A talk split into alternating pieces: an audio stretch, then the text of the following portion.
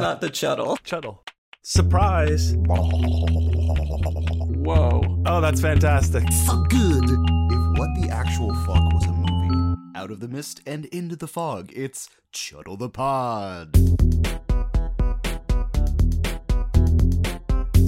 Hello and welcome, Chuddle Club members, to a brand new meeting of the Chuddle the Pod Horror Movie Club.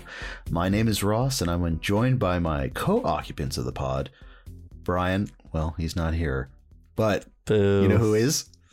Who? Sam. Oh, sup. Sup to me. Sup to you. Sup to me. Sup to everyone. Bryan, Bryan had a last minute thing that he had to do, uh, which was, was strangely enough, he's renovating an old hotel that he found. Yeah, and it, it was an emergency renovation, really. Emergency renovation to, into a haunted house. Yeah, so we wish him all the luck. Um, he's probably going to try to live stream us later. So, Oh, that'd be excellent. but tonight we sign up as characters and get locked in the basement without any workers' comp as we discuss 2015's Hell House LLC. Limited Oh, yeah, Liability Corporation. uh, and just in case you didn't know, or this is your first episode listening to Chuddle the Pod, we like to keep it spoiler free up top, and we will let you know when the hell pits rip open and the spoilers come crawling out. Last, but certainly not least, we have a Patreon. Oh, And we got to shout out our coven of witches. Your sacrifice gives us life, and we thank you for your beautiful souls.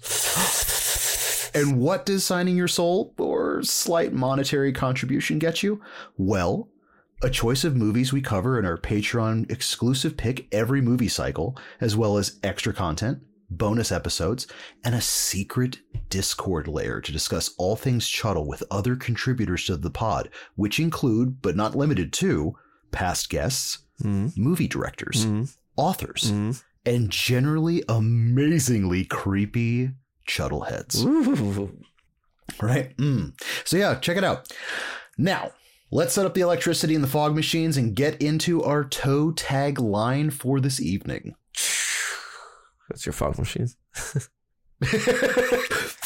That's okay. So, if any any request, Bryan, just randomly throughout the episode, just small of a fog machine going off because we're, you know, Okay, see, I was thinking Bryan's not here, so I will just be the human soundboard, as I'm known to be off pod.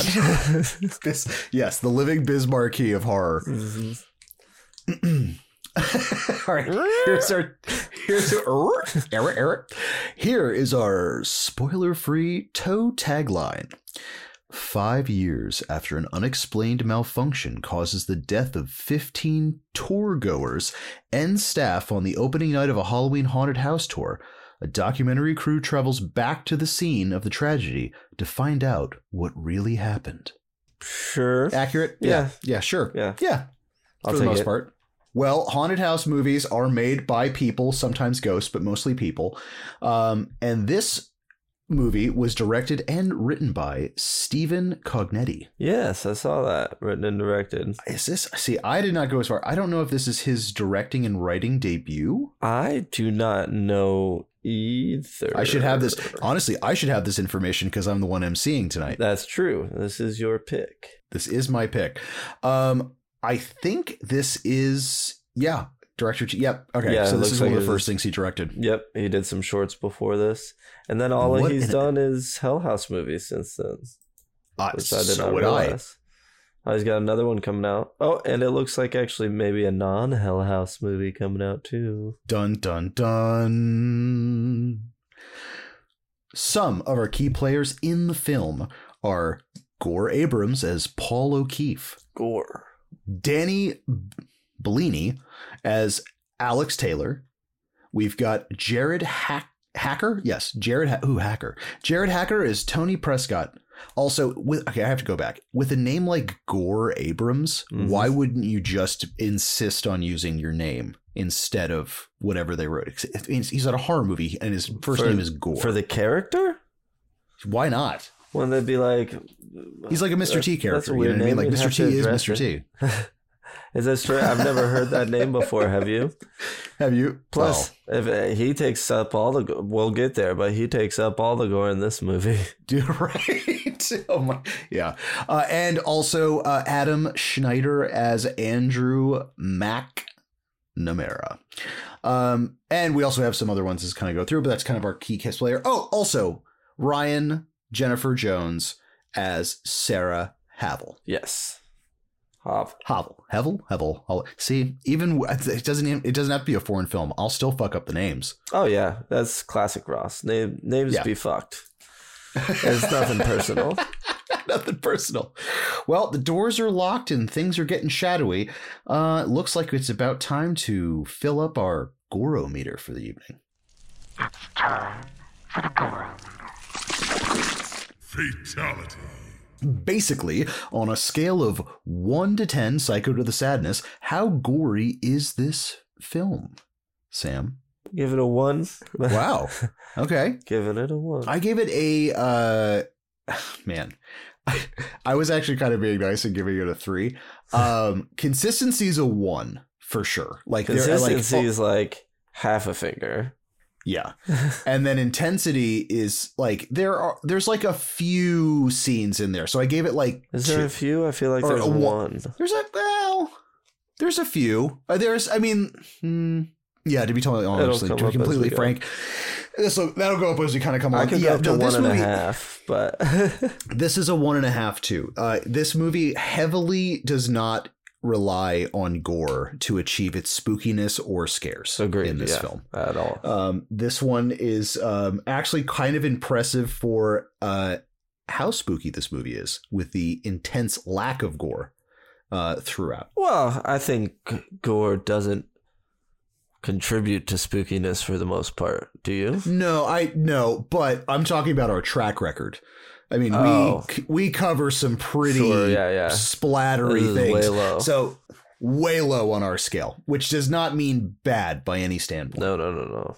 It's found footage thing, maybe. I feel like I don't know. I remember uh Blair Witch where like, Jesus, what is this? Half half a finger? like oh yeah, exactly. A blurry, a blurry half finger in the corner. Who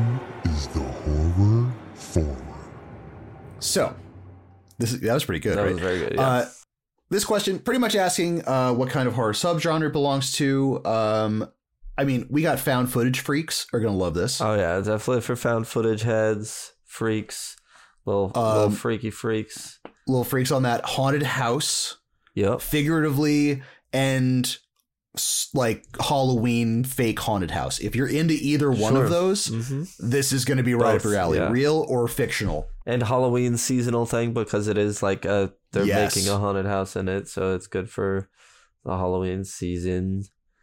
What Mhm. else you got going? Oh Uh, man, if- I mean, like, if if clowns spook you, if or if you're a fan of spooky clowns, I would definitely Yes. check this one yes, out. off off-putting clowns, absolutely. Um, I would also lightly wrangle this into satanic and satanic cult Oh, films cult for sure, yeah, for sure. It- Cult. it- it's yeah. I wouldn't say it like it's not- culty with a dash of Satanism. yeah. Although that's kind of the fueling force, it's kind of it's just, it's a little bit on the side. It's mostly culty vibes. yeah, yeah, it's most. I would say it's mostly spooky vibes with a or like ghosty vibes, haunty vibes with a dash of cultiness. Yeah, yeah, yeah. It's a nice little schlurly of uh, I'll do a dump bunch of Cult's of there, but it's not like if you were like recommend me a cult movie, I'm not even sure I would think of this movie. That's yeah, that's very true. Um how are we watching this? I mean, like, I think honestly, this movie would be good either way. I think in a group or by I yourself. agree. Although I feel like watching this by yourself will give you a little more of the EBGBs than with a group of people. It just You know, 'cause, depends like- on the atmosphere. Yeah. This would have been Yeah. uh, with a group. If it's your first time, it should be a group where it's everybody's first time and they're trying to like get scared watching a movie together Yes. for your Yeah, first yeah, time. Um, Yes. So I this wouldn't be like a loud party. I mean, it could be, but again, I think it, it- for this movie in particular, first viewing, get some get some found footage heads, get some haunted house freaks. Sure. Get uh, you know, But, like, people I'm are gonna actually pay attention. O- overnight in high school with friends, like you rent horror Yes. movies. Yeah, this would be yeah, a yeah. great one. You know, Fantastic one. Okay, so this is a good one. Is this for beginners? And I said yes, absolutely yes. This is a Oh, yeah. beginners horror movie. Yeah, yeah. The uh, the only thing um, that m- could make it a little difficult for beginners is the found footage aspect of it. Um, Mhm.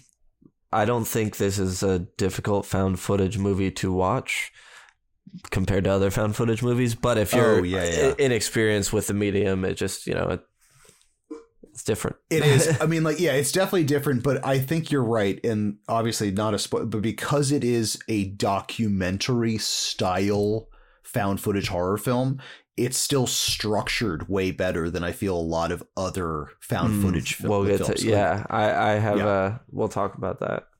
totally. Um, what do you do? You hear that? Oh, did you leave the light on? I oh, I did. Well, I mean, it's got fog machine in here too, and other stuff. But you know, it's all Uh, okay. well, Hey, Hey! what's up, fellas? It's me, the Mothman. oh, hey, You, you guys want to know if there's anything to be worried about before you see this film? I would say uh, if you have light sensitivity and photosensitivity, there is a shit ton of some of strobe lights in this Yeah. movie. Um, lots of flashing lights. Um, there. Well, it's going to lead into uh, um, some of the I, IMDb behind the scenes, but um, there is puke in this movie. So, like, there is a, a puking Oh scene. yeah, yeah, So- that's right. Yep, not too severe, but it's there. but it's but it's there. Um, oh man, I guess if you've ever been um caught or stuck in a haunted house, uh, this may uh trigger some uh some stuff for you. But I think the big ones would be mostly photosensitivity, and there's just a slight puking thing. Everything else Yeah, is yeah, pretty standard horror fare. definitely agreed. All right, Sam. Yeah, It looks like there's a line forming at the entrance of the haunted house, and I think it's time to get uh, our soundtrack going and everyone take their positions because our first stop is the highway. Spoiler zone. Well, let's get into the IMD behind the scenes. Uh, this one's very small, to be totally oh, honest. with you. really? Oh yeah, I mean, well, there's two that I'm going to bring up while we're going through the movie, and then two just out from just from the straight up front. hmm Um, so this film was shot at a real haunted house attraction in Leeton, Pennsylvania, called The Haunting at the Waldorf Hor- uh, Waldorf Hotel. This haunt uh, did take over an abandoned hotel, just like in the movie. And I, to my knowledge, this haunted house is still functional. So if you are a Hell House LLC fan, you can go through this hotel as a haunted house seasonally, which I think is Very that cool. alone is just amazing that you can actually do that. Um, producer Joe Benelli is uncredited in the movie, but he plays Diane's cameraman throughout the entire film in the interviews and in the final sequence. Okay. Um, and also, speaking of uncredited, uh, writer director Stephen Cognetti is uncredited in the movie, but plays the cameraman with the tour group in the main sequence of the film. So he is the guy filming inside the haunted Okay, house. yeah, the YouTube, the video that everybody's seen, the one we see at the beginning of the movie. Yes. Yeah, yeah, yeah. yeah. yes, yeah, Yeah. yes, exactly. Like that one. video. And then this one, I was like so on the fence about putting this in, but I think it's hilarious, and I don't really think it's a. The piano theme sounds exactly like the Meow Mix jingle, just slowed down. Hold on. Dun, dun, dun. Yes, that's exactly what it is. I could not figure it out. It is the Meow Mix theme, just like, uh, you know, down a few notes. Dun, dun, dun, dun. Right? Dun, dun, Yes. dun, dun, dun, dun, dun, dun, Dun, dun, dun. dun, dun, dun. I was trying to place it. It sounded so familiar to me. And that just proves that's proof in the pudding that if you just slow any piano down, it can kind of be creepy. Even the Meow Mix jingle. Oh man, now I I already wanted to was thinking about revisiting this, but now I might even again because I gotta. You have to- now I gotta be You- certain because I'm like it can't be. But I it, I it was so Oh, it is. familiar. It is Meow Mix. um, who picked it? Why and history. Okay, so I pi- this is my pick for the week. Obviously, Mhm. um, I man, this is one of the first films in a minute that I originally saw it. I think, I think the year it came out. It had to have been between 2015 and 2016, and I legitimately scoffed at the name of this movie. Like I think I was going through like streaming stuff when Right. Hell House LLC. LLC? Like w- what the fuck's up with LLC? Mhm. Pleasantly surprised. Like it was so funny to me that the title I felt was so disarming that watching this I had this low bar of expectation Sure. Yeah. and it fucked my shit up. It was fantastic. And I just felt like I just felt like I was like, okay, I didn't know if you guys had ever seen this before. So I really, really wanted if you guys this first experience or just be able to talk about Hell House Right. Um, because I am a fan of this film, and obviously I'm not going to get too crazy into it, but also this the I do really appreciate the sequels that have come out. The third one, not so much, but the second one in particular, I thought was a very amazing companion piece to this. so funny because I've this heard one- the opposite.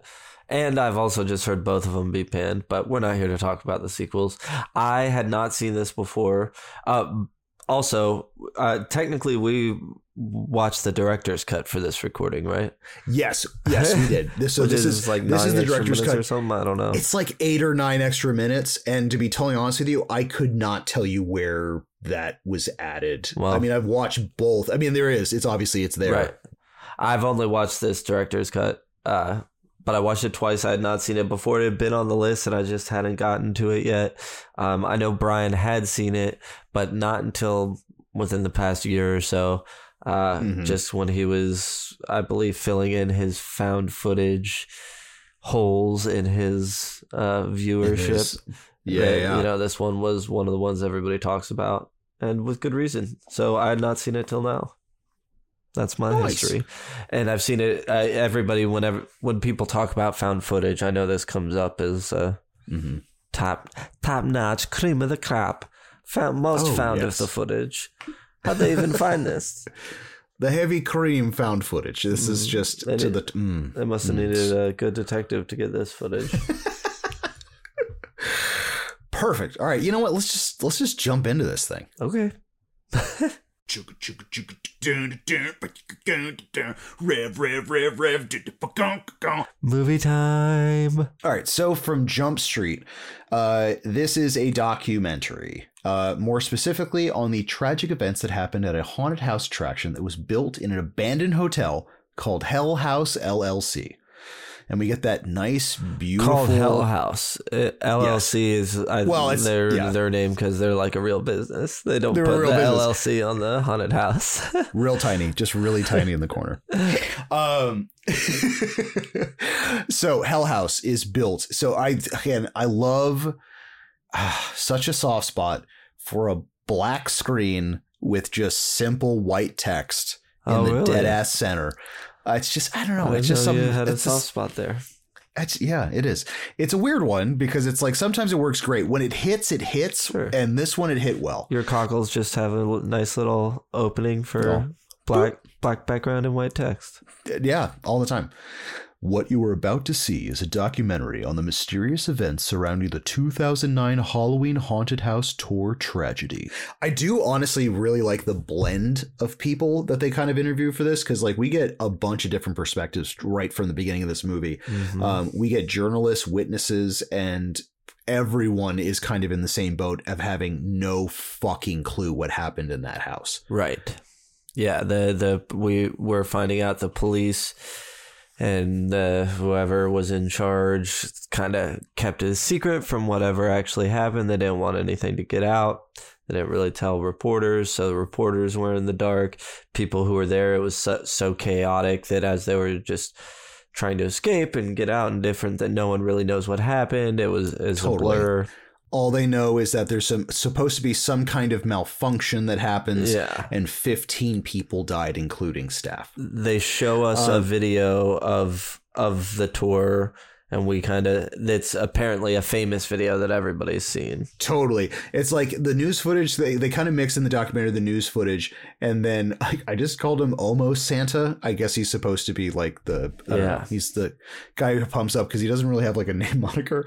Um, but he goes, just watch the video. So apparently with this, there was a YouTube video that was uploaded by someone who was filming going through the house. And then there's an adjoining 911 call that's equally as confusing. Um, we get oh, okay so this this youtube video we get the pov of inside the attraction as everything goes to shit.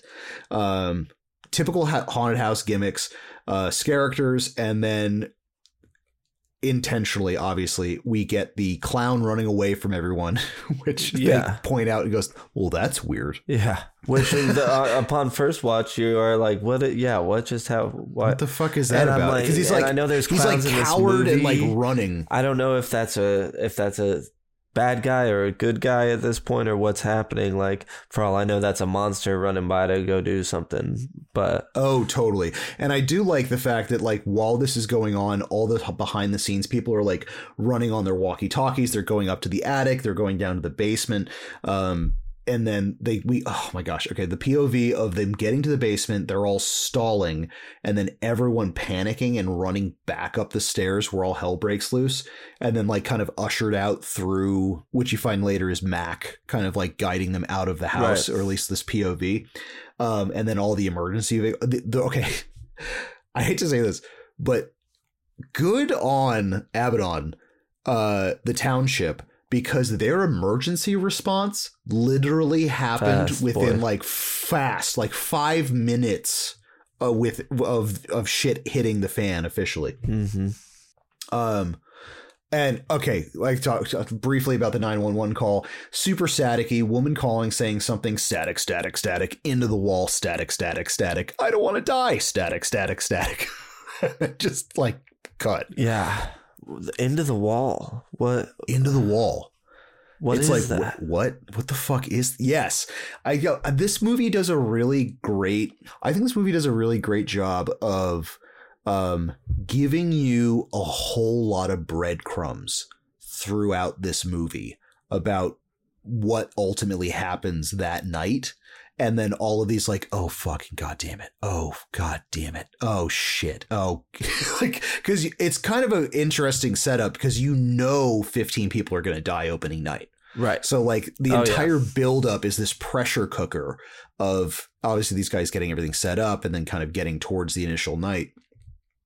Um so yeah, I don't know. It's just they have a great way of like even if you even knowing the Well, ending. is there a into the wall thing that happens later? there is a well tech hmm, yes and no so in the blood actually great lead up sam because the uh we get pictures of the inside of the hotel that a journalist took because he broke into the hotel Uh-huh. um, to take photos of the crime scene because he didn't believe any of the gag orders. Because after this thing, everybody kind of just was like silent about it, and we get um, they debunked it as a gas leak because they said it was a gas leak that killed everybody. So then he's like, he sees the blood trails, and what you were saying is like in the wall, there is a blood trail on the ground that drags that goes right, into and it looks like it goes into the wall, but we don't. s but You so, never see it though. and, and then but other than seeing that and hearing her say that in the beginning that's the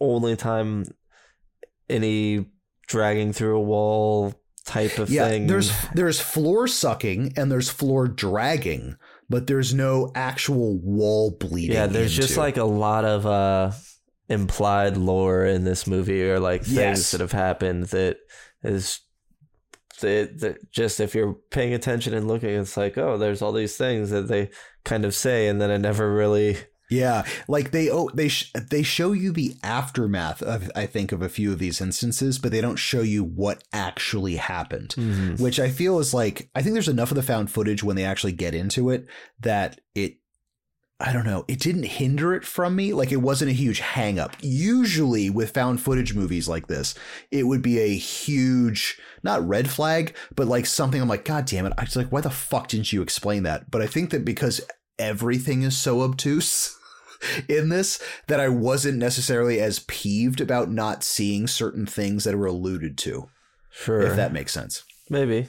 Yeah. I mean, it didn't bother me. Yeah.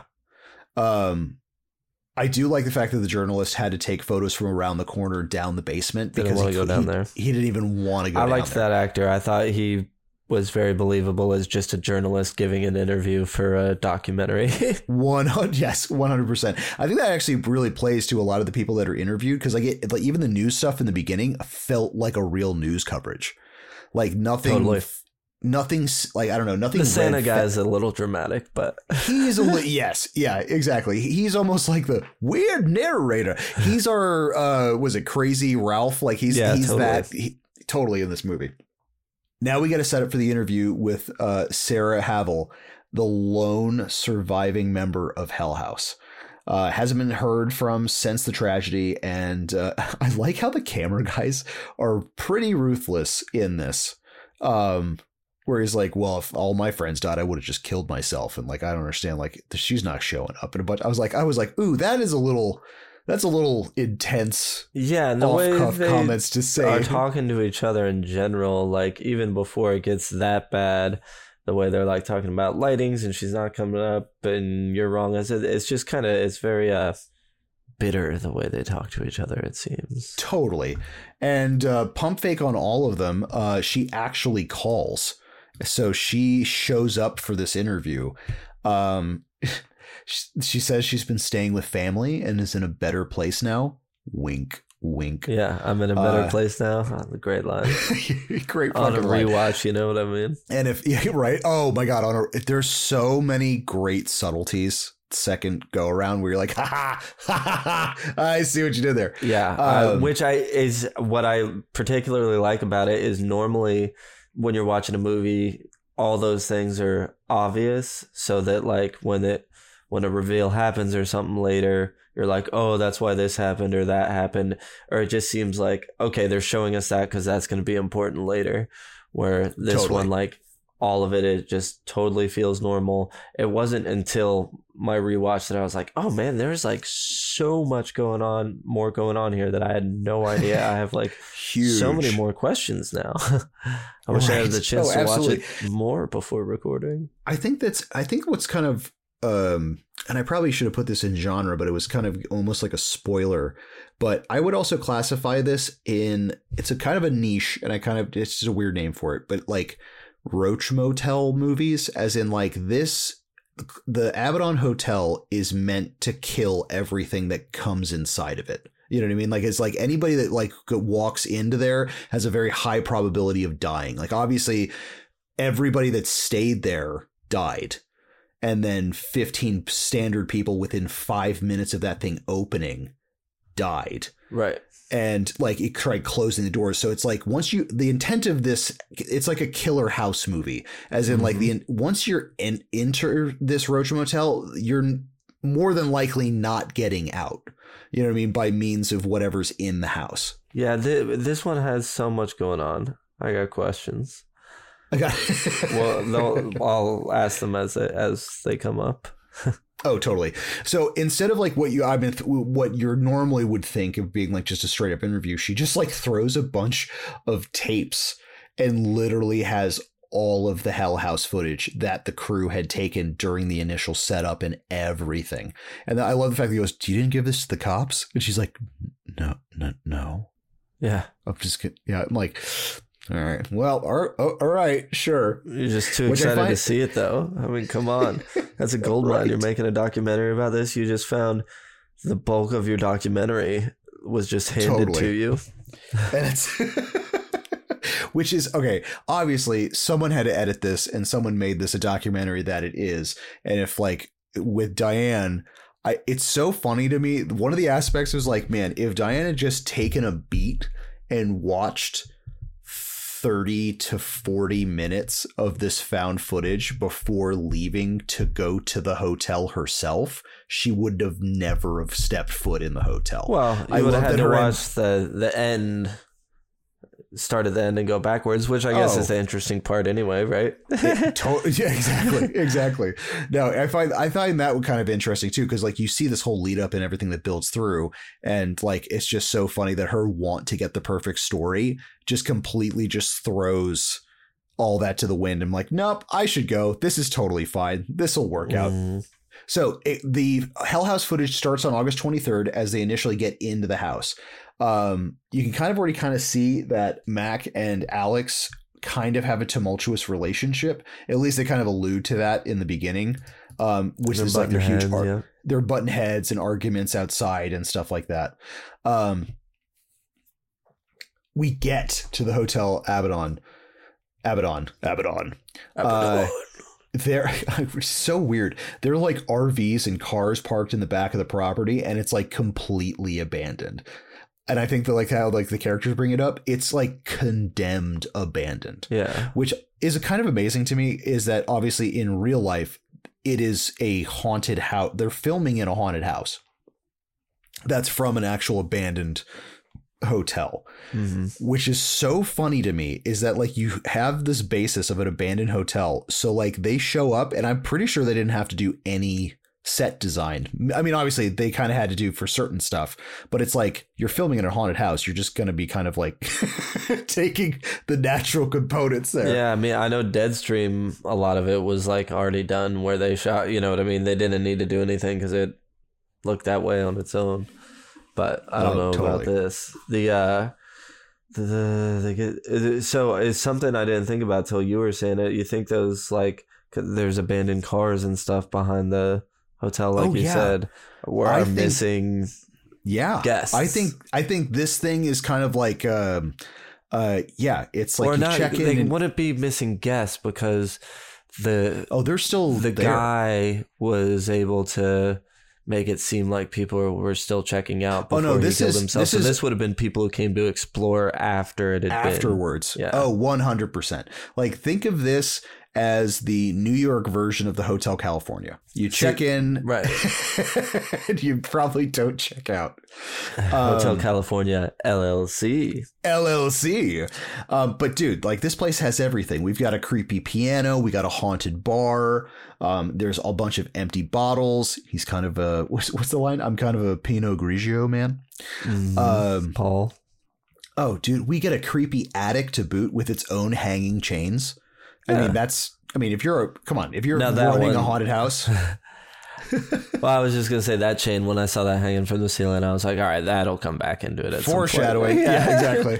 like, look at this huge chain that could support a human body. Right. Uh, oh, we also even get uh, static ghosts going through the walkie-talkies. hmm I legitimately, when they hear the ghosts, and then they're like fumbling around with it, and then the walkie-talkie actually works, and it's like I don't know, I don't know if it's Alex or someone's yelling Alex. some- Yeah.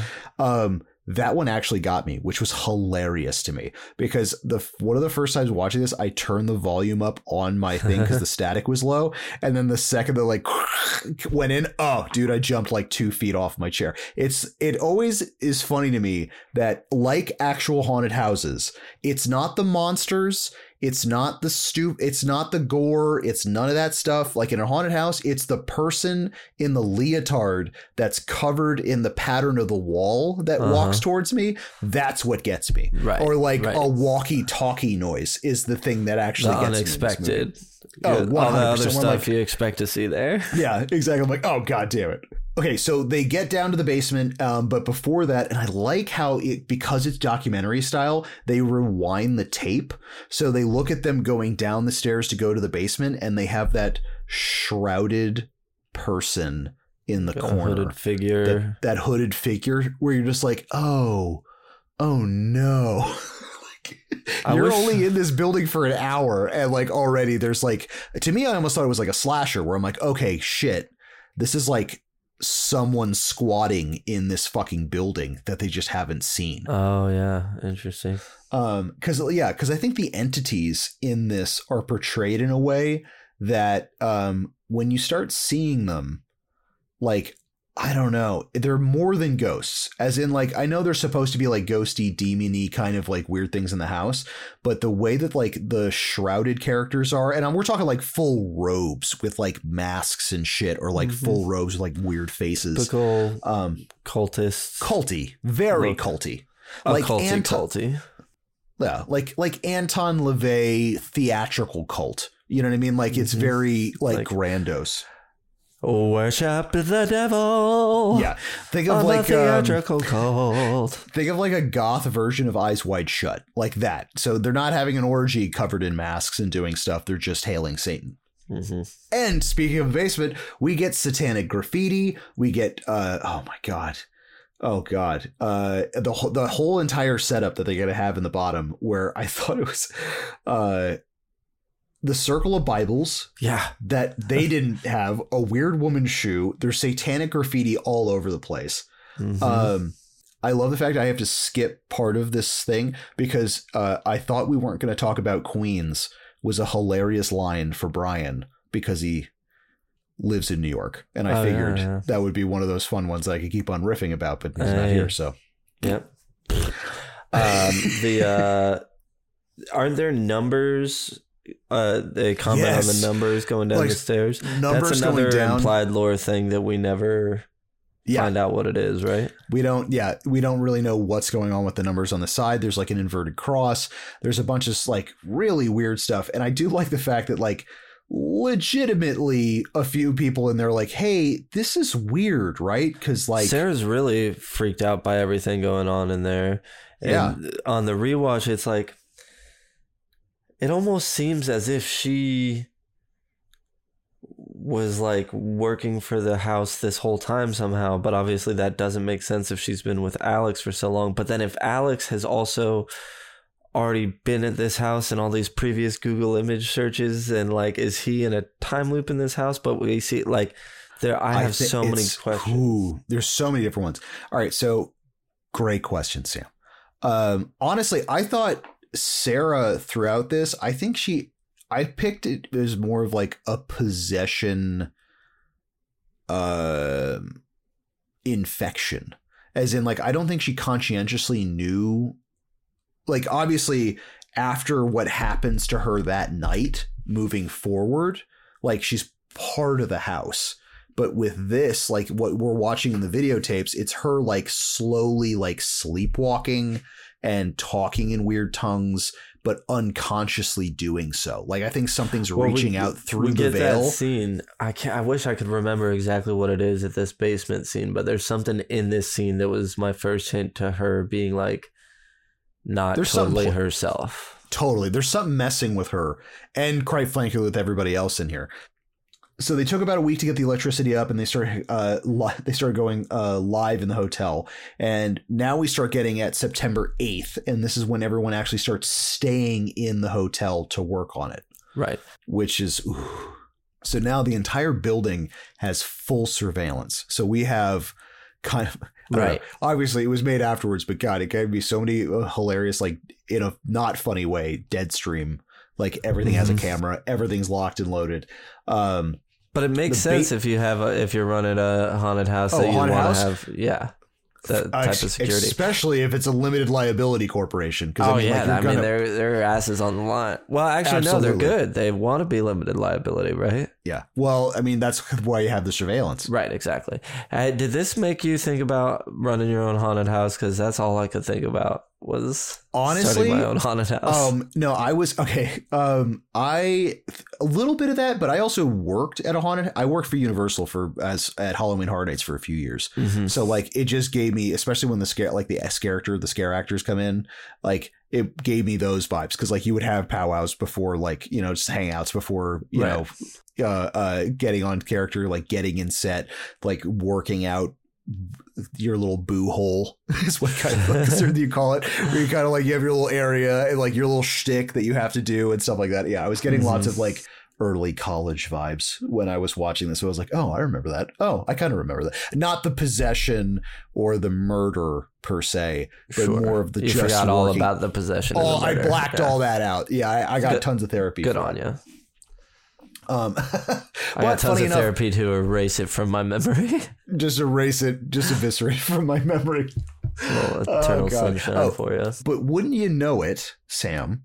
The What? basement is the only place where they can't get any video. Yeah, the walls are too thick. Uh, Quote air quotes. yeah.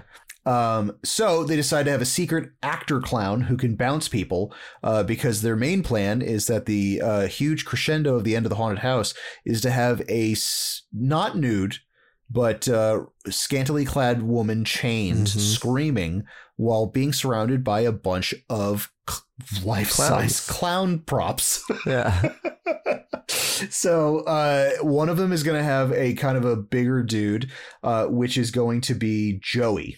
So that we'll we'll meet him a little later. Mhm. Um, But their idea to protect her, since they can't have a camera down there, down there, is they'll hire an actor down there, a big guy who can keep an eye on her in case anything happens. exactly, exactly. Um, oh my god! in case Okay, anybody's so like Paul and gets a little rapey, is what Tony gets- says. yeah, gets because a little, Paul, yeah. as evidenced through a lot of this, we haven't touched on the characters much, but Paul, uh, into I'm. Oh, this didn't come out in 2009, right? This came out 2015. 2015. It's Yeah. set in 2009. It's set in 2009. Paul is a very off-putting character in the fact of how uh, uh, skeevy he he, he Mhm. comes off as very skeevy. It's a hornball character that even probably 2015 didn't seem. It, it may have been like a little bothersome, but today is Now like, like, really difficult. A lot of what he says. yeah. Although like he's nuanced because uh, with all these characters actually like i i don't know about all of them but particularly paul and alex like i really didn't like paul to start and l- really liked alex to start and by the end i've kind It's of flipped. flipped. yeah It is. I think there's like a there's a natural progression with Paul the more the house interacts with him, and then there's like a op, an equal and opposite reaction because Oh. Ah. Alex starts degrading as the film goes. Like he's very energetic and very on point, and then then him dismissing all of these paranormal things going on just reiterates how like beaten down and ti by the end of the movie he's like. well he's been losing it this whole time i don't even know what's going on with "Oh, alex Yeah, we got some we got some weird cryptic notes and stuff like that.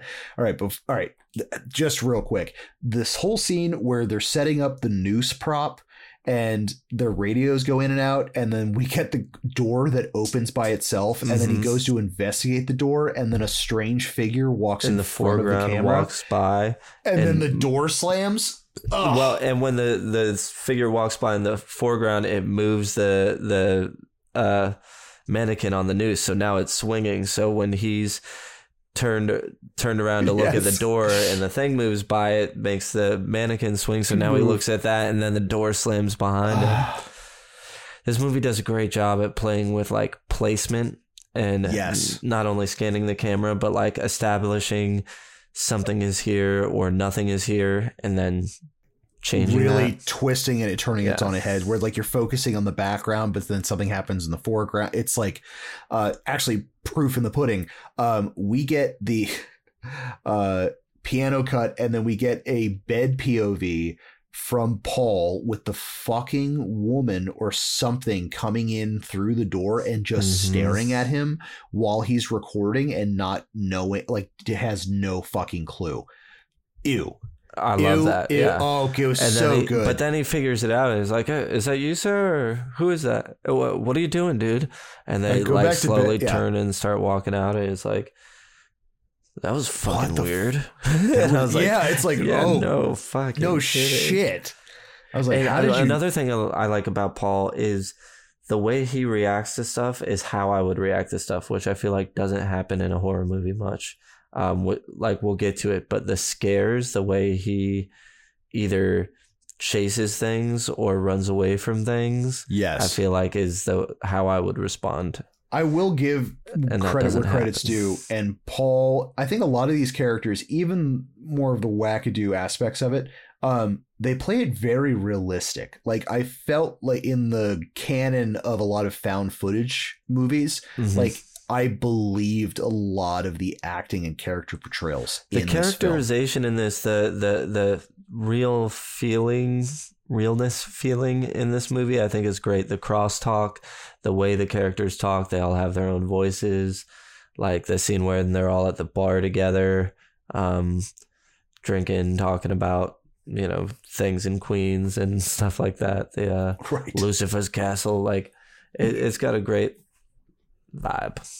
Oh my god. Hey, welcome to Lucifer's cabin. They work. they work well together. They really, they really, real. really do. Um, eh, okay, let's see. We're gonna get some Final Destination, uh, creepy uh, underwear shot videotaping, Yeah. Oh Uh, yeah. There's one Paul which- being a creep. which falls being a creep, which just solidifies. You're like, oh god damn it, dude! Mhm. Like, uh, the actors show up, so we get our bound woman, our intro host, and a killer clown into the mix. Um, and now, But okay. again, another small thing. Uh, the way Paul tells him who's there, and Alex repeats it, and then kind of figures out what each person's doing. And he's like, "All right, I'll go get, meet him." Like it all. It feels is organic. another genuine s- seeming moment. Absolutely, dude.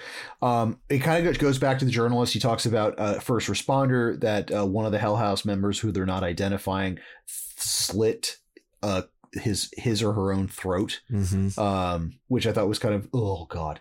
Um, oh, and then we also figure out who the clown was running through the haunted house, and that is uh, Joey. yeah, I I'm just I want to yeah, it's Joey. I was gonna say, I was trying to figure out what his last name was, but it's just just Joey Scheffler. Joey.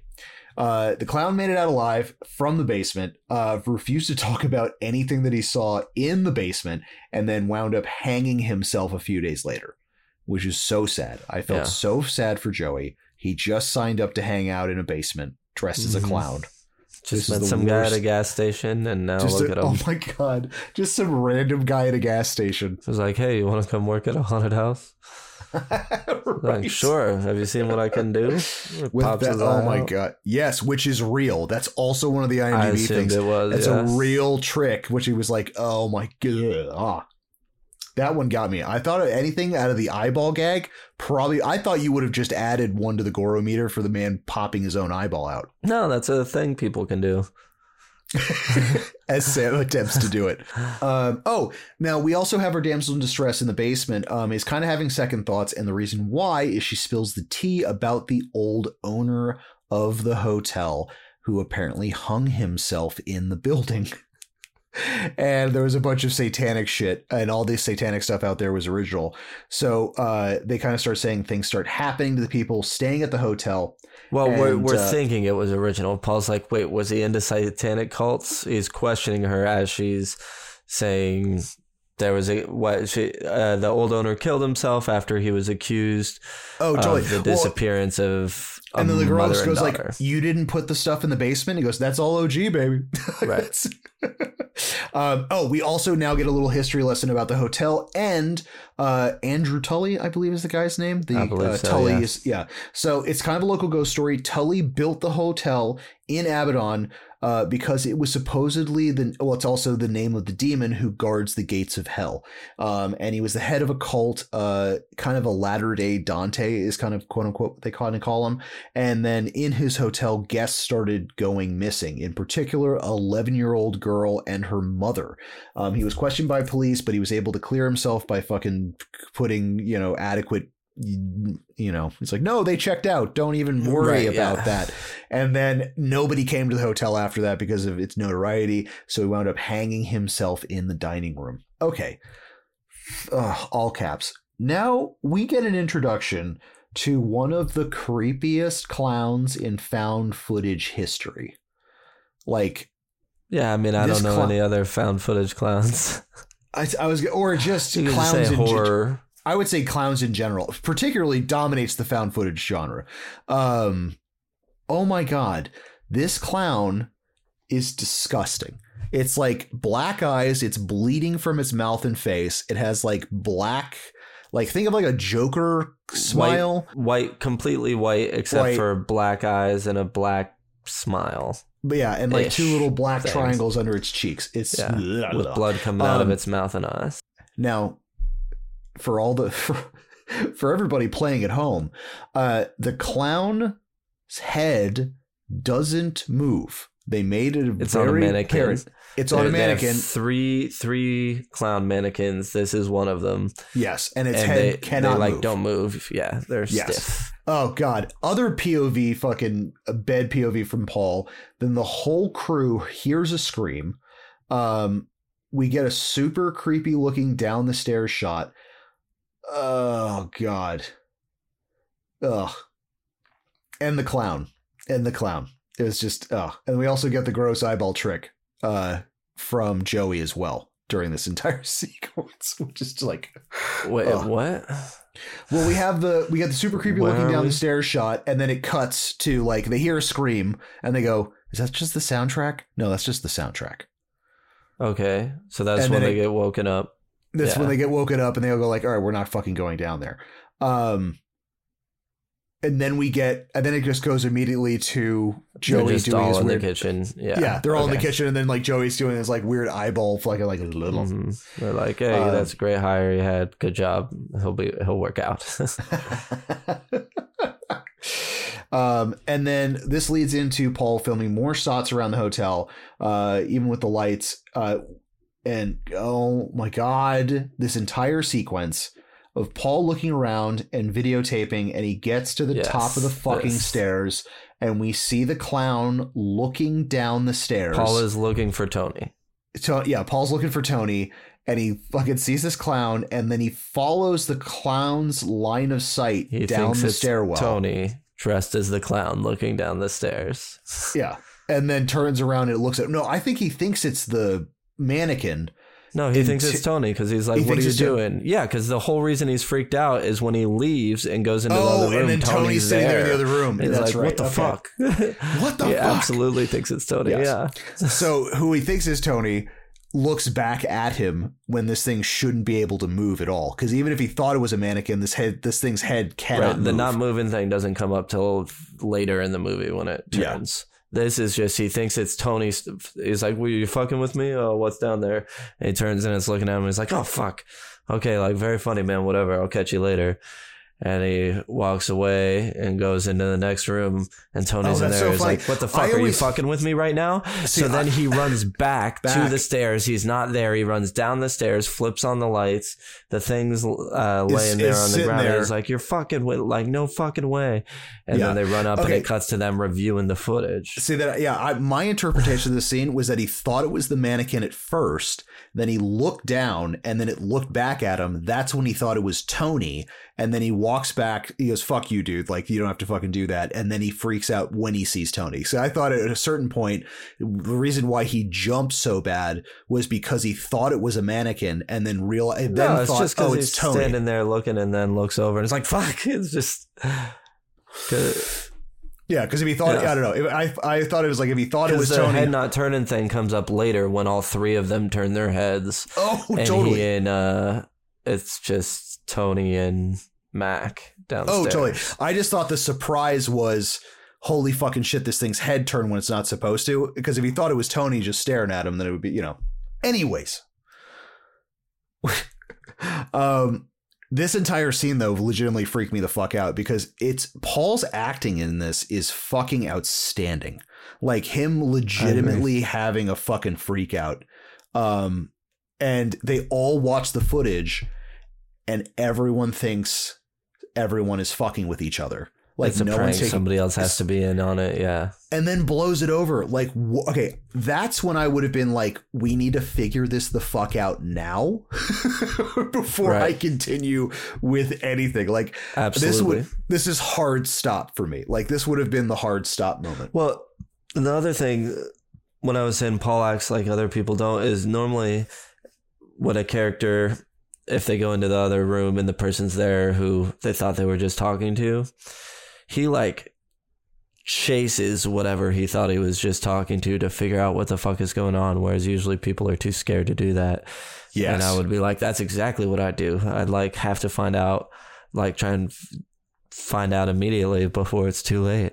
Oh, totally. Well, I think it's also you have this different perspective of like paranoia and stuff kind of going in on Paul uh, specifically because in the first one it's like an ominous shadow of a person walks into your room and not even scared. He's like, "Hey, Sarah, is that you? Mhm. What's going on? Go back to bed." And now like it's now escalating. And he's like, "Okay, so this is not normal. I have no idea what's going on. There's no rational explanation for this." Yeah, and then and it just no one's, cuts. and no, no one's believing me. then the next cut we see is them at the park filming their. They're gonna The film commercial. a commercial. Yeah, and this is also where Sarah starts acting squirrely at that Virgin Mary It's the statue, next one, yeah. which is like so so weird. Which again, Um, what is going? What's her deal? Why is she? Is the house infected I think, her? I think so. it? It's like, and it's also happening like subconsciously because it seems like she's sleepwalking. Maybe. Well, she definitely. I think that is what's happening least when we get our sleepwalking thing later. Yeah. Yeah. Um. Yeah. It seems like it's more of a subconscious thing because when she's actually like. When she snaps out of that, she freaks out. And she's like, "Why am I here? What the fuck is going on?" I think it's Right. like, I don't know. Which is why I think it's sleepwalking because isn't that what happened? Or I hear Oh, that's to- what happens. yes. Or you're not supposed to wake people up when they're sleepwalking. And, they get very disoriented and jarred. Mhm. Um. Oh, okay. Now this is where we get. The, I think this is also a first. A haunted Google Street View. oh yeah, I think that I I've never heard of a haunted Google Street View I don't know of any. before this movie. Um. Alex is on the second story, looking all ghostly and shit. Um. Like what I th- Going back to up, before Before they even showed up. Showed up there. Yeah. Yes. Which I feel is like the if it's a okay, so if this we can just get right into this. If if if this is a hell pit, which I think it clearly is, like it's it's a hell mouth. You know what I mean? Like Yeah. it's definitely Well, I mean, it's, a guardian of hell, Abaddon, right? Isn't Well, that that's the name of the demon. A demon that's a guardian of hell. guardian of hell. So I'm assuming Right. that so they this opened place a, would be a gateway to hell. right. Yeah, exactly. So I feel like it. I don't know. I feel like the place is probably all. T- I mean, if there's lost souls, do you think Hell's an LLC in- or incorporated? Oh, they would be incorporated. I feel like they wouldn't let themselves be an LLC. Like it's you Right. know hell Yeah. incorporated Inc. Inc. Yeah, exactly. yeah, no, it's freaky. I think it's the reason why it was shot before and after is that like once you're a part of it, you've always been a part of it. This is where I got the Shining Ah. vibes. So like at the end of the Shining, and then they move over to the photograph, and then there's fucking Jack Torrance right. In the he's shot from, like, yeah. into the into the hotel. I feel it's the same vibe as like he gets murdered and now he's just always a part of that no matter what. And obviously this thing like But then why him? Why is he always on the porch as opposed to anybody else involved with it? You know what? I, it's just cuz I think I think he's the one that orchestrated it. Cuz he's the one who signed the contract to get in there like orchestrated what? the haunted house being Right. at this place. There, think of all the hauntedness that has happened at this house before he showed up. Oh, all totally. the victims I think it's just- Why I not honestly- one of I- them as the porch people? well, I mean like What if there was the eleven-year-old girl up there? Like, why which not? we do see later. Um, it, no, it could be any of them. I think it just happens to be Alex. You know, I think the house uses But is different there not more for, going on with him? Well, You're gonna have to, you're gonna have to figure out in the sequel. Ask more about it when we talk talk at the next part. exactly. Uh, it's it's September 26th, and they're almost done with the house, and we get a POV of the haunt in its full glory, and lights off and all that jazz in the cobweb hallway, and we got a oh man, this strobe ghost sequence scene was super fucking weird and really gross. I don't know why It the bothers you a strobe- lot. It was I don't like strobe light scenes just in general. So Uh-huh. like and not that like I'm freaked out by them, it's just like they're disorienting. Anxiety inducing. Well, they're just like it's disorienting and Mhm. like not in a fun way for me. So like but I think it the way it's shot specifically for this scene is fucking great because the idea of turning the light on and off on and off on and off when you have this uh what is it they have uh, uh there's an Three extra freak freaks. there's an Yeah. extra freak in the hallway um when this thing manifests itself and then disappears and then re-manifests itself and then disappears i think that's like I, th- I feel like that would be even more fucked up because it's like it's inhumanly moving too fast.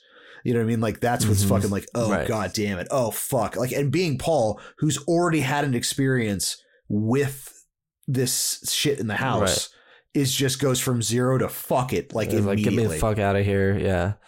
And he's locked in somehow. this house likes locking doors Hmm. like at the most it, like it just all the time like that was the whole reason why people couldn't get out of the basement was Yeah. because it was locked and They like should have taken all the doors off the hinges. right um that would have been see this is thinking ahead this is how we survive Mhm. hell house um oh also quick tidbit when he actually escapes this scenario pops over the bar runs out and then pukes he's actually puking like that's a real life he had a pov Oh, really? camera on and he jumped through and he just upchucked so Huh. that is that is real that is real puke Wow. That's some real found footage right there. Right.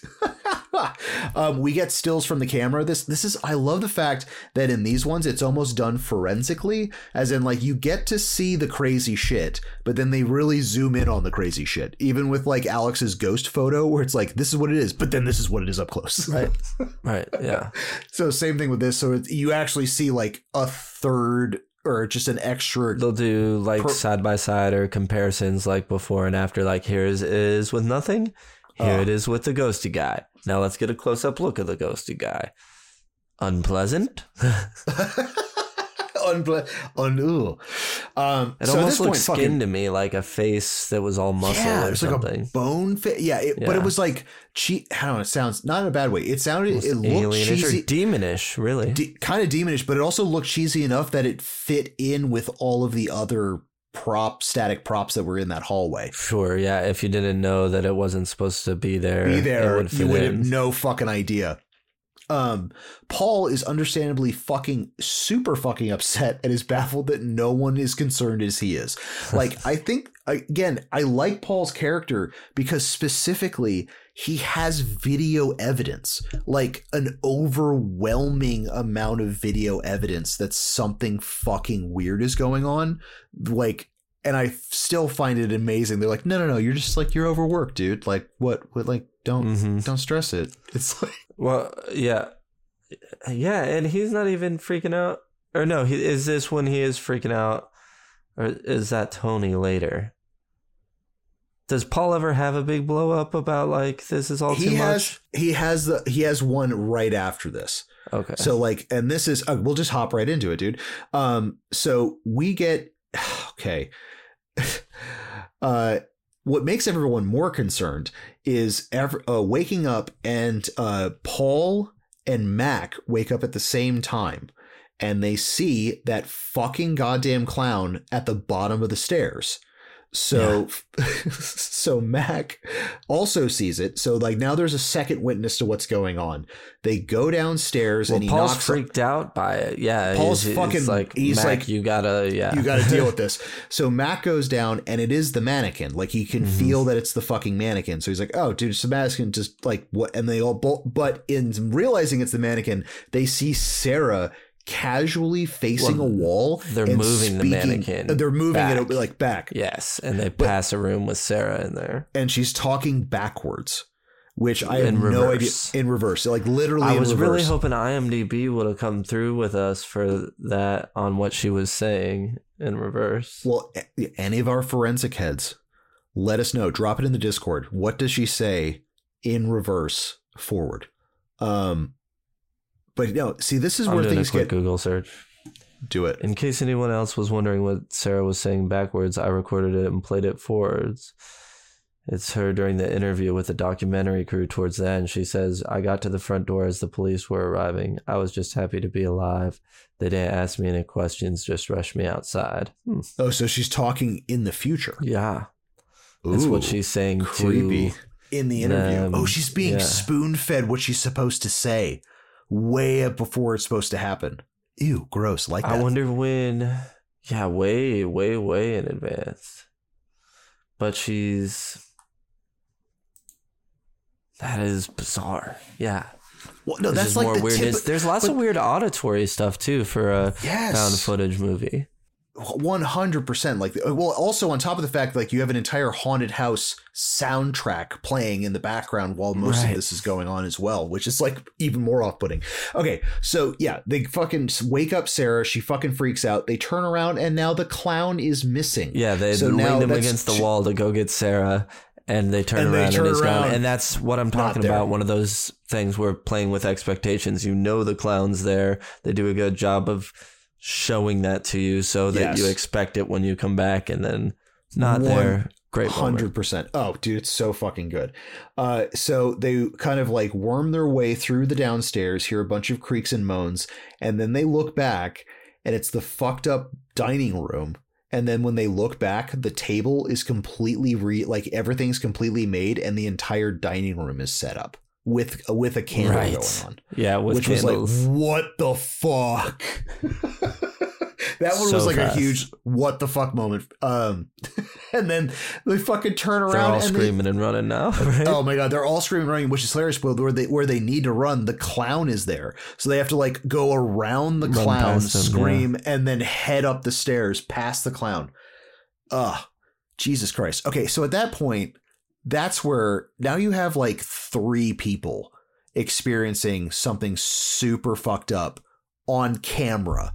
Like at Mhm. that point, would have probably been the ultimate. Like, okay, I'm checking out. Like this is this is Can't I'm good. close the beaches. It's Not at the Fourth of July. Not on the 4th of July.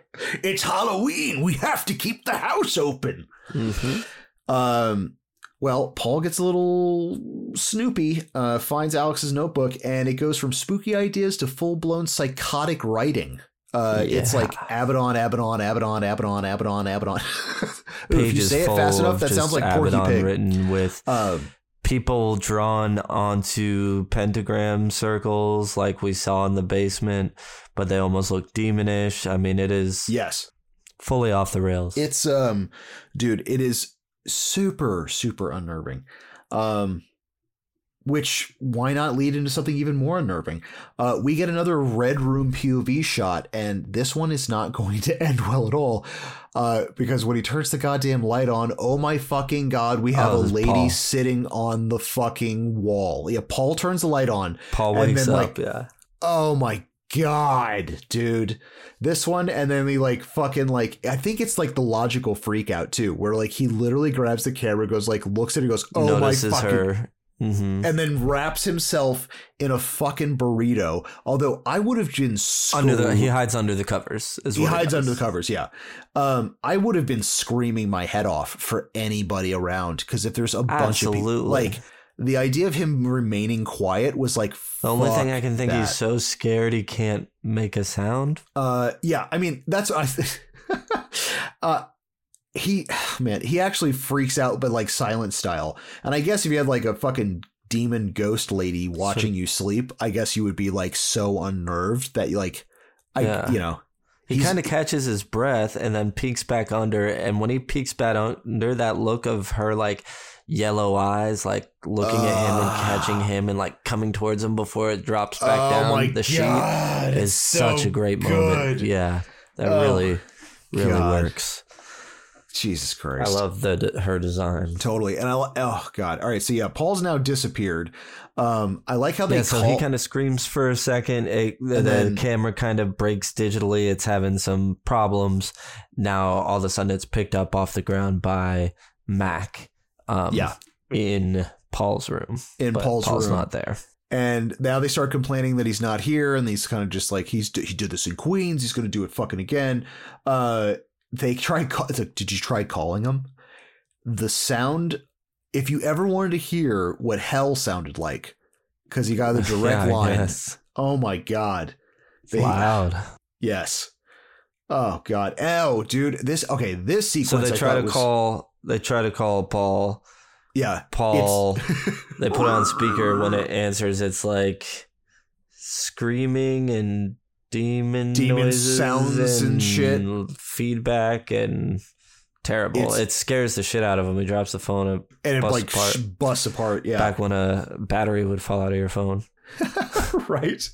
Um, and then we start getting the, oh, the piano. Him playing Meow Mix Mm. In the front room. Dum, dum, dum, dum. I okay, so Dum, see this this is where I'm like super confused because Andrew, aka Mac, is especially calm, specifically after the batshit experience that he had I am I'm flabbergasted that he is as calm as he is during this scene. What because of what experience that Mac had? Oh, dude, like up and down the stairs, sleepwalking, the clown Oh, appearing, the clown thing, like you- the, the table setting. everything that happened with Oh him. Oh my god, and- yeah, Like I would that's feel a very Pa- good point, actually. It's, it's like Paul's disappearance and then hearing that and then just running around that leads to nothing that goes straight to the basement is like fucking goddamn it. Like I would have just Mm-hmm. and what, what maybe I mean maybe the house has gotten to him too at this point. it's kind of I you know, you make a really There's good no point. other I- explanation, really. It is honestly. I feel like this house infects people differently. Like it makes them start going crazy. Mm, Like the Or, signal. yes, or like they're completely oblivious to the dangers around them and just think it's like no, it's whatever. Like it's not to a ludicrous standpoint, but like you, I feel like you would feel a little more like what the fuck is going on. But in the auspice of like, he's like, I But just gotta find Tony does. He's like, I'm gonna get the. He has to be convinced to say that's about to happen. We'll get to Oh, that. 100%. Yeah, because they get down to the basement, they only have flashlights. And then Tony turns around, and all of the clown heads have now pointed themselves to him as yeah, he looking at freaks out. now. Yeah. And uh, they run into like a walk-in freezer or something downstairs. and then have to convince Tony to like get out of the goddamn freezer and go. And, And that's where they the find Paul blacked out on the corner, uh, sitting. He is sitting like the, the, same way the clowns uh, have been sitting, the same way the girl sat against the wall that pulled him away, yes. and he is sitting on his shoes for some reason. His shoes are off, and they are. He is sitting on them. Yeah, which is like super weird. And then he has does his best Terminator impression, where just like when his eyes open, he's just like, "Ugh." I'm like, oh Jesus!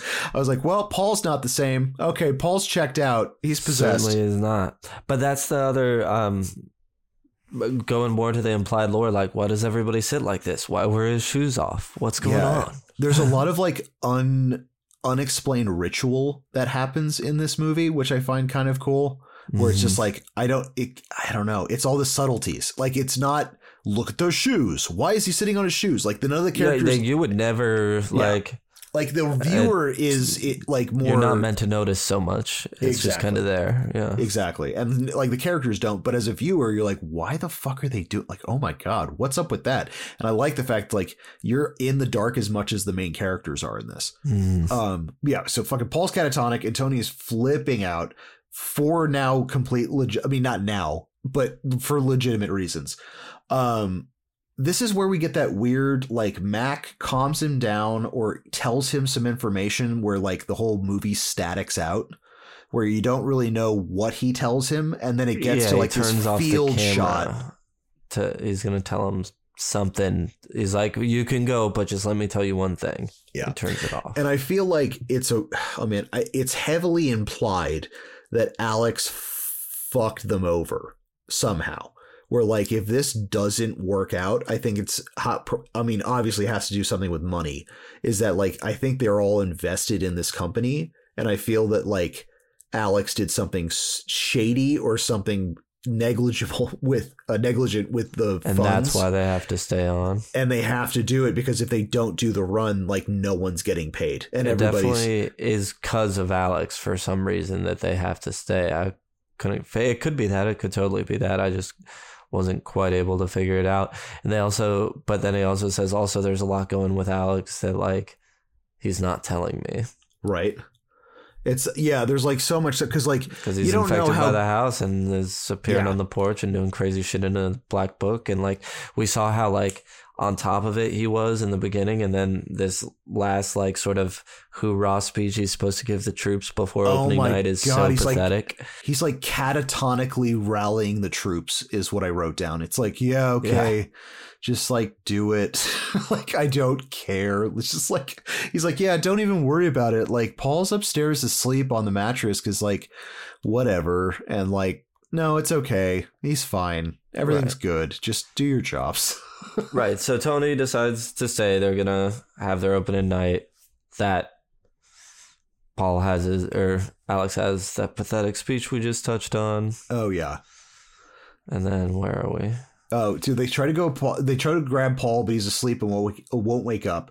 And then uh, we actually okay. So now we actually get what is in the basement. So we have a full actual view of the basement with the lights on, the clown set up, and of course our girl tied up in the Oh, front yeah, of the ritual they're- pentagram They're setting it up for like the actual for the actual show. night. And then, Yeah. oh man, unfortunately for her, uh, the clown has the key to unlock her, which I don't. That's also one of those weird ones where it's like as a character, it's like That makes no sense. Well, it, yeah, it's like that would be like if you're in, fa- you can be in fake restraints, or if Right. you're in some kind of restraint, you would probably be holding the key to get yourself person out. exactly right. Exactly. You wouldn't rely on someone else just in case something exactly like what happened with Joey happens.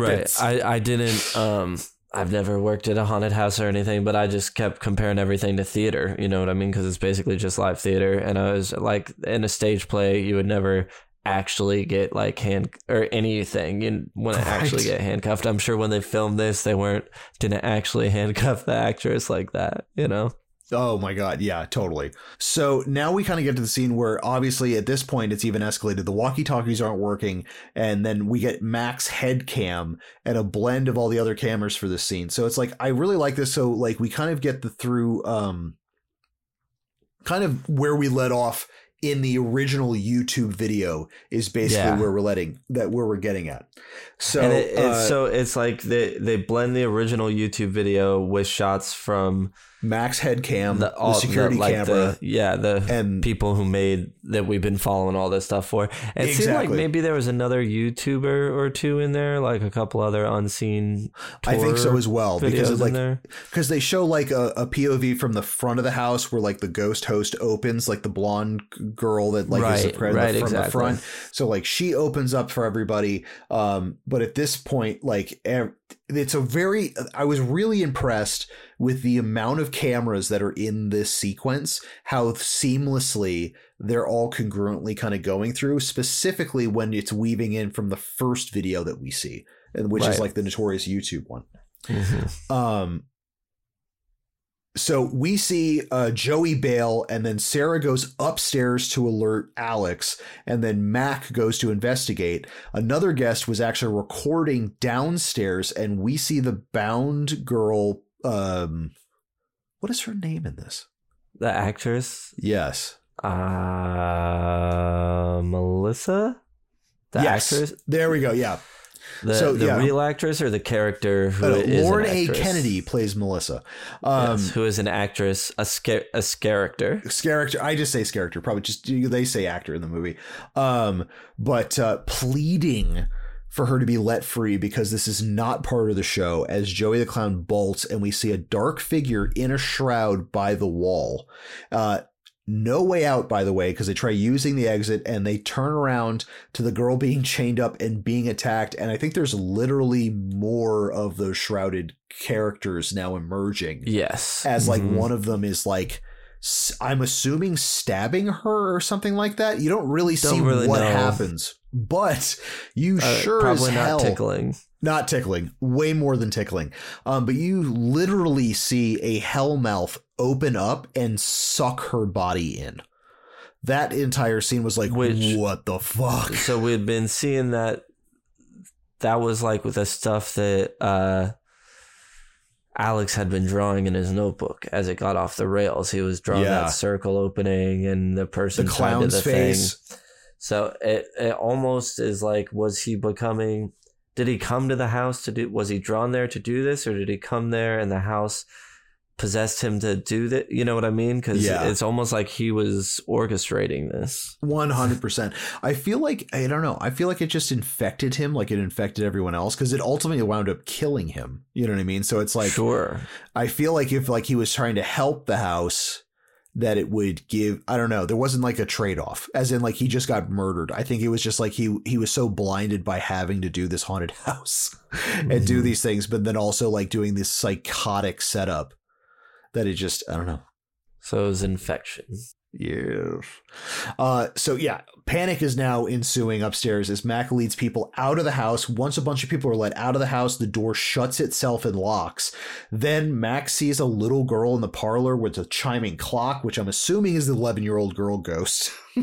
That's I was like, oh fuck, oh god. Um, as Tony uh, is, I think Tony's going to the basement.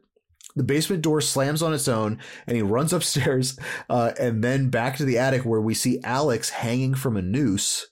Um, and then a group of black robed boogeymen attack Mac, and I think they hang him as well. I think they're, I think, Hard Both of them say. are- I wasn't sure what they did. uh, yeah, It's it's, like to me, it was just kind of like got him. Yeah, straight up. It's like, yeah, I don't, yeah, it's like weird because you see a silhouette of someone else hanging, but I don't know if that's supposed to be Mac or if that's supposed to be Alex. If, like, Mhm. you know, and they don't really confirm that as well. Do you, I see? I don't think I noticed the silhouette of someone else hanging. There's so much to see. You know what I mean? You're It really you're is. searching the the frame. And it's, I mean, I think that's the fun part about it. I mean, I could also see how it would be kind of a little frustrating, I guess, because it's also like found footage, especially during chaotic scenes, is like strapping a camera to a puppy's head and having Right. it run around, where it's like it's very visually jarring and like it's not really giving you the full story, obviously.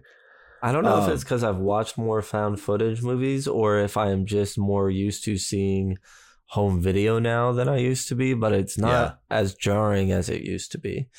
And I wonder is that because there's more found footage movies or is that because of YouTube in a way? You know what yeah, I mean? no, no, that's a really good point. I don't know. I think also for me, the only time that I've actually felt, I guess you would say nauseous while seeing a found footage movie is like I was like front row for Cloverfield when it came out, and like a lot of the subway scenes that were jarring, it's also like forty feet across my face, and I was just like the whole time I was like, oh, I'm getting a little gurgly, but that could have just been literally because I'm like.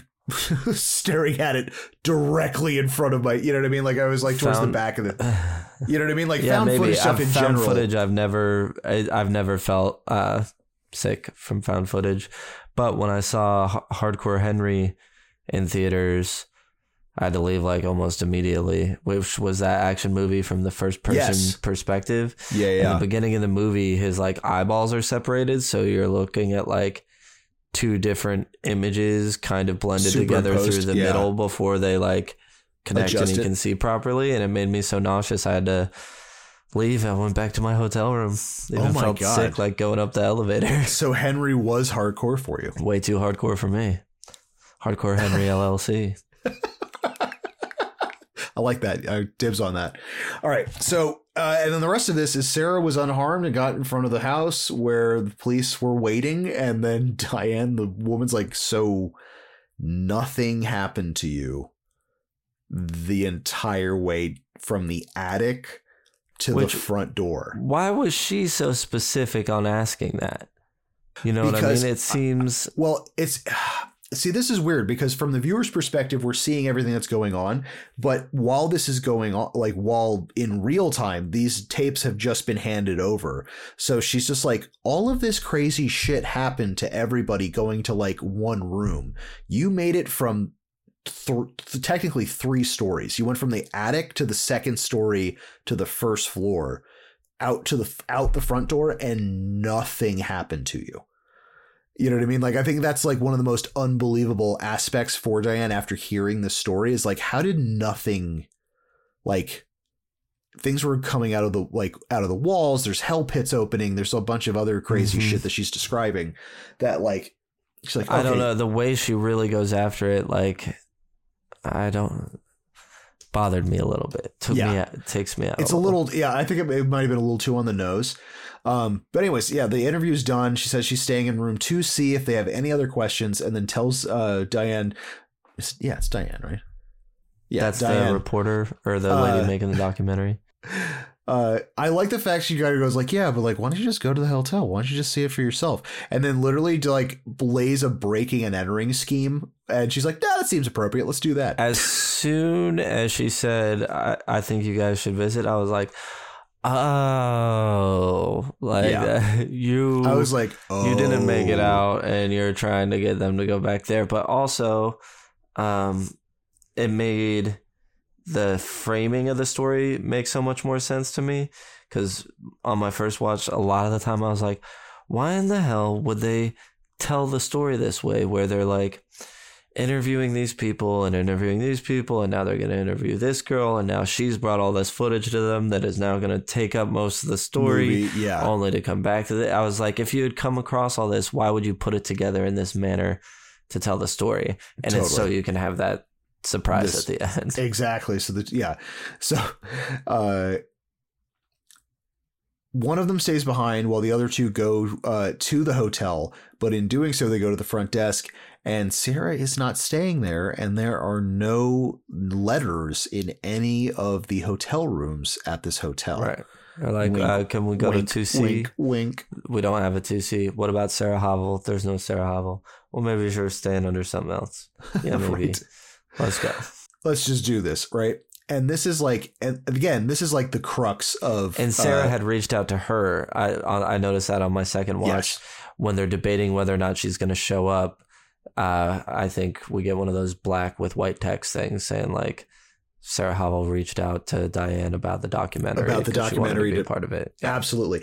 And this also gave me an obvious it's done after, but um we are still here vibes where it's like I think the idea of an entity being able that you would think in a haunted house in a, in a conventional haunted house film is that Oh, these creatures stay, are within the parameters of Right. said haunted thing. So when they venture out, like this thing literally a right, part but of this it, isn't a haunted house. This is a, a a hell pit. hellmouth. It's a Yeah. hellmouth. Exactly. And also actually the same thing with Hellmouth uh, LLC. Hellmouth LLC. Well, it's Show the same thing with Hellmouth the "We're Still Here too, because that's literally like a like a weird, you know, Did it end up inter- being a hellmouth? I it's like a hellmouth, remember. like uh, interdimensional pit of evil.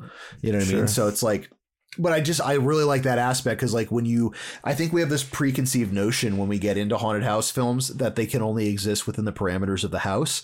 So when Right. you have something that's like past that, you're like, oh fuck, I was that wasn't even on my fucking radar. Well. If Diana had actually walked through the footage, she probably would have seen the last part of it because or Mitchell answered the phone when Mitch called. Yes. Either one of those would have been very important because Mitchell actually goes through the footage and, and I think they say, and cannot explain the following footage.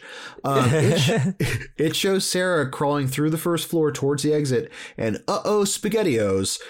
Paul is there and he beats Sarah bloody in the face with a camera. He take she has the camera. He takes it from her. Yeah, and we just see like Blah, you know the blah. ceiling and the the he, she's getting beaten with the back of the camera, so we don't see her beating. We just see the camera movement. Yes. And then we get the uh, very beaten up Sarah, and in classic Chuddle, the pod format, she gets sucked off screen. Yes, Um, there's some blood on the wall. She's got a bloody nose and like Face side all- of the face. yeah. And this is like some of the most gore we get in the whole movie. This is. along with the next bit. That's why I'm giving Yeah. very low. You know? Very, very low. Yeah, because Paul stands there for a second, takes a piece of glass off the floor, and slits his own throat, technically off screen. Uh, definitely blood trickles screen. and slides into frame. So, like, you do see the He slides into frame, but then you only even see just the top, or you know, only a little bit where the wound is slides but we into do the get top some of the frame. we get some choking and some gurgles though. So what we don't see do. in physicality, we get in acting. That's spot on. Yeah, yeah. Just dub that over the real version, be the exact same thing. Um, yeah. So Dana heads over to the hotel, just like the beginning of the documentary, uh, and they make their way inside. Um, the cameraman is now the viewer because we now know what's going on, and so does the fucking cameraman because he's like, I am not going in the goddamn basement. You are fucking crazy. Are you fucking serious? Like, I like the fact that Diana is like, she's intentionally trying to go into these spaces for the story, and the cameraman's like, this is what the fuck? This is, Yeah. and it reaches a crescendo when they realize, oh fuck, she said 2C. That's 2C. we She's just in the, came to two we, C. Yeah. we just came to 2C. And then um I like the camera as he goes, We aren't here to go in a creepy ass room. And then she goes, Well, I am. I am. Yeah, I love that. and wouldn't you know it, Sarah is on the bed facing the fucking window. Sarah, are you okay? Are you okay, Sarah? Sarah, are you okay? No. She's not. She's definitely not. The door slams and dark figures show up and fucking take both of uh, Diane and the cameraman screaming and yelling uh, as we get the camera on its side. And this movie was brought to you in part by Meow Mix. Slow down. Dun, dun, dun, dun. Done. And then we get that fade to black, baby. Hmm Mm-hmm. I guess Mitchell found went and got this camera and put the rest of the movie together on his own. I, are you kidding me? I would not have stepped foot in that house to get that camera. Uh, somebody did. Oh, Yeah. somebody, It's you know, it, part of me, detective. right? Part of me, actually, you know what? That's oh, a really that'd good be point. a funny story. Is uh, like the people who are going out there to like. There's a business of people that find footage to make these found footage. movies. yes, that's where. Hey, that's the whole cult in VHS. Um, kind of. Yeah. but it's a uh, yeah i you know part of me also thinks that the hotel wanted a documentary made about it as in like Oh, so it they was could, like, abandoned for so long and then they yeah, have this haunted house Draw more people to it. yeah so like it had the nice honeypot of like the the haunted house where it could, you could kill 15 in one night and now if Mhm. like you make this thing like notorious and have this documentary behind it can you imagine how many urban spelunkers would like just try to break in Hell, there it's a real haunted house. I want to go there now. oh my god yes uh, next year we we need to go to pennsylvania and go through this haunted house with hell with hell house llc shirts well, on that note, uh, I think it's time for us to take a uh, little bit of a break before we get into our crematorium of questions. Are we? Yeah, we're back. All right. Oh, okay. Let's yeah, okay, cool. Let's get into our crematorium of questions. Um Sam, Mhm. okay, are are we surviving Hell House? Are we See, I feel like It's there's tough. This Are is we setting up the haunted house inside of Hell House? Presumably, we are, right? I would assume so, and if that's the case, no. I feel like the longer Definitely you're in this house, you're fucking Right. toast. I mean, people were in this house for less than t- six minutes, and fifteen of And them were died. murdered. So So there's a chance we'll live if we're I would say, customers. depending on where you were in the tour group, right, right. But I think basically, if you were in or about that basement at about that time, you're fucked, right? yeah, pretty pretty well fucked. I mean, like, I think the people Well that fucked. well fucked, hell fucked, Proper actually, fucked. proper hell fucked. LLC. LLC. Uh, yeah, no, I don't. Mm, yeah, I think that most people that were like walking down the stairs, I think he probably got maimed because like they're just talking about the deaths. I can't imagine those people trying to get out. Um, this, Mhm. yeah, I would say limited survivability for Hell House. I would agree. Uh, this is going to be a. I mean, God, this this is like a choose your own adventure. How are we going to make it gooier? Just adding goo, I think would be. yeah, or should it be gooier? In this one, in this I case, don't think it I would should. say. I I, would say yes. You you don't think it should? I I you're I- so hard to predict. no, no. Okay, Go so watch movies with- that are like seven out of ten on the gore meter, and you're like, yeah, it should be gooier. And this Well, because I like the fact that this is more this this is is, the only movie. go ahead. more off-putting than gooey. Although I do admit, like a There- full not gooey at all. It's yeah, exactly. I mean, like if we, nah, yeah. I mean, like I think some of the deaths could be obviously gooier. Um, but I yeah, I I like the how off-putting it is without the gore in this. I think that's actually one of the most uh, commendable things about this movie is that it didn't need to make things gooey to make I agree. you know. I agree, but I this one is one I would definitely add goo to. Uh, Oh my god, the goo cut other on this would be amazing though. other like other movies with low goo counts or that I have said I didn't need more goo, I don't think I would enjoy the movie more if it were gooier. This movie, as much as I like it, I think I would like it even more if it was a bit If it was gooier. yeah. I mean, like I don't think we have to go like Evil Dead 2 amount of goo, but Oh like no. oh, but I'm it's a haunted house. pick it up I to mean, a four or five four or even. five. You know what I mean? It doesn't need to go I much can- higher than that. I can uh no, I, I I can I can definitely agree with that. Um this is going to be a weird one. Um villain level. What are we What are we Okay. given the hotel? Because I mean, I'm assuming we're just doing the whole building. Sure. Well, if we do it to scale, iconography and power level, its power level has got to be like uh, five. I was going to say a Four four, and a five. The only reason why I'm not saying five is because people actually escaped. Sure, Like, if but had a- those were not. Those were just people who were there for like a minute, right? yeah, that's true. Um, I, yeah, but I- it is escapable, and you have to go to it. It's Yes. not like it can get to you. So I'll drop it to a four, um, and then it's not. I mean, looks wise, there's nothing about No. the Hotel Abaddon in particular that stands See, out. this is It's where really the, the the particular iconography me- clown. You know what I mean? Oh, totally. Yeah, I mean, like the clown, I guess would be part of it, which is super fucking creepy. But as a building, it's weird. I would definitely say the iconography is low for me, but not in a Mhm. bad way. Like it's innocuous, like it's inconspicuous, as in like this just looks like an offset. Like it doesn't read dark and gloomy and crazy. I, mean, Scary, I guess unless you're on Google Street View, and then you actually see all the ghosts.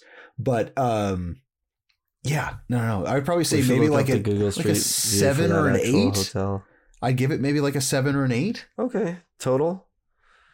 Um, yeah, that works for me. I'll be at like a, yeah. Let's split the difference. Call it a seven and a half. 7.5. Love it. Great. Um, does this movie? What's what are your sequel ideas for this? If you had to do a sequel for this, do you think it So- deserves a sequel, or do you think and like if you had to do a I sequel, if I did a sequel, it would be a non-found footage prequel about the guy who's hung himself. What Tully, yeah, name? yeah, It would be yeah, it would be his whatever he was actually up to, if he disappeared those people or not. Um, if he was part of this cult, whatever it is, it would be the the trials and tribulations about around that particular disappearance. Nice. I feel oh man, okay, so I would have I man, I almost want to do like a cor- like a like a REC 2 where it's like they get a call about a distress in the house and then it's like the found footage of a SWAT team having to go in to the hotel and then like hmm just it gets so you really get the goo like that would be like goo supreme you know what i mean like a bunch of dudes just having to use like Gupreem. goo preem Yeah, definitely. or honestly i would even have one about just like either go way over the top like rambo style or a like a goonies style where it's a bunch of kids break in and it's a bunch of kids Mm. trying to escape the house Right. Ah, fuck it. Let's send Sean Ruddy over there. um, man, okay, so there really isn't a soundtrack. Would you buy a haunted house themed soundtrack for this? Would you want the with the this Abaddon one in particular, Hotel I'm going to go ahead and say no. Yeah. Because it, it sounds like just a. chains chaos for the rattling and then people screaming, staticky nine one one calls? Um, Thunks babies crying. yeah, right. Do you have a band name for this? I do not have a band name for this. Do you have a band name for this? Um, I would just name it Abaddon, and then a Abaddon, the album, Abandon All Hope, Oh yeah, and then just a I- I say, and then just a satanic metal band, and it just Mhm. and then and then call it the Basement Sessions. Oh okay. So this is like the uh this. Have you heard this band? Like they never put out the album. You just have the demo. We just have the demo. They recorded in a basement, and then they all died. Mhm. as soon as the song was over, they all went to hell. um, oh man, are you are you getting an action figure from this? I'd get that creepy clown I would get the clown. sure. Uh, by the way, uh, if you're wondering what frame has been the background for Ross's uh, Zoom meeting this whole time, it has been the creepy clown. Which and it's right over my shoulder, which is hmm very Yeah. off-putting. And and also, I put it there, and it still has surprised me twice during this recording. I look up and go, "Fuck! Oh, she's okay. There you go. No, I did that. I did that. Now, what would be scary is if he's not there all of a sudden. Oh my god, he just disappears. And you look in front of you and he's there. oh shit! oh god, I would I would poop. Um, okay, we're just gonna say the clown, right? Like, uh, do you want a prop from the movie? The prop's gonna be the clown. Uh, prop from the movie. Gotta be the clown, right? Is there anything else? Not really. Nothing comes to mind. Um. Oh man, I, I trinket wise. Oh, you know what? I would get Alex's notebook that starts crazy. Oh, that's a good one. That's and then have one. yeah that because it's com- it's more compact. I where are you gonna put a six foot six and a half foot tall clown? You know what I mean? Like Yeah, his notebook's much better. it moves on its own, so no matter where you put it, it's gonna be somewhere else. You're never gonna find it. Such an asshole, that guy. what a, what a fucking jerk. Um, do we have anything for the midnight showing of this?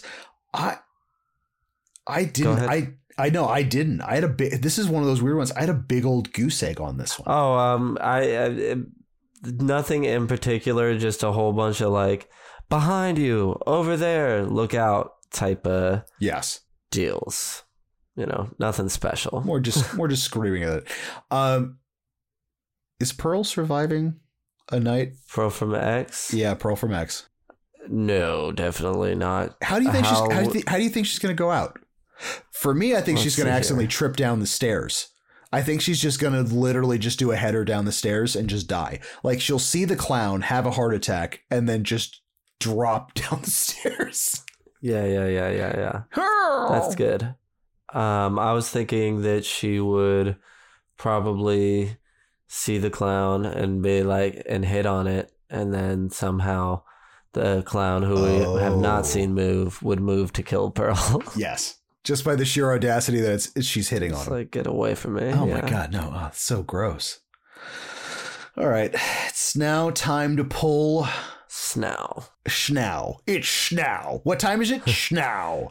It's It- Snow. It's now time to pull our satanic sabers out as we rate this film on our Chuddle scale. Uh, we use a rating scale of zero to five fingers. Each finger adds to the score, uh, with more fingers equaling a higher score. And don't forget, you can chop off half a finger or no fingers, whatever you're feeling. Um, now, Bry Guy is not with us, but he sent us a really staticky walkie-talkie message uh, about his rating. Sam, do you want to? Uh, do you want me to do that? Uh, well, I didn't know. I wasn't expecting to have to improv a static walkie-talkie. I- Oh yeah, no, no, no, no. We don't have to do that part.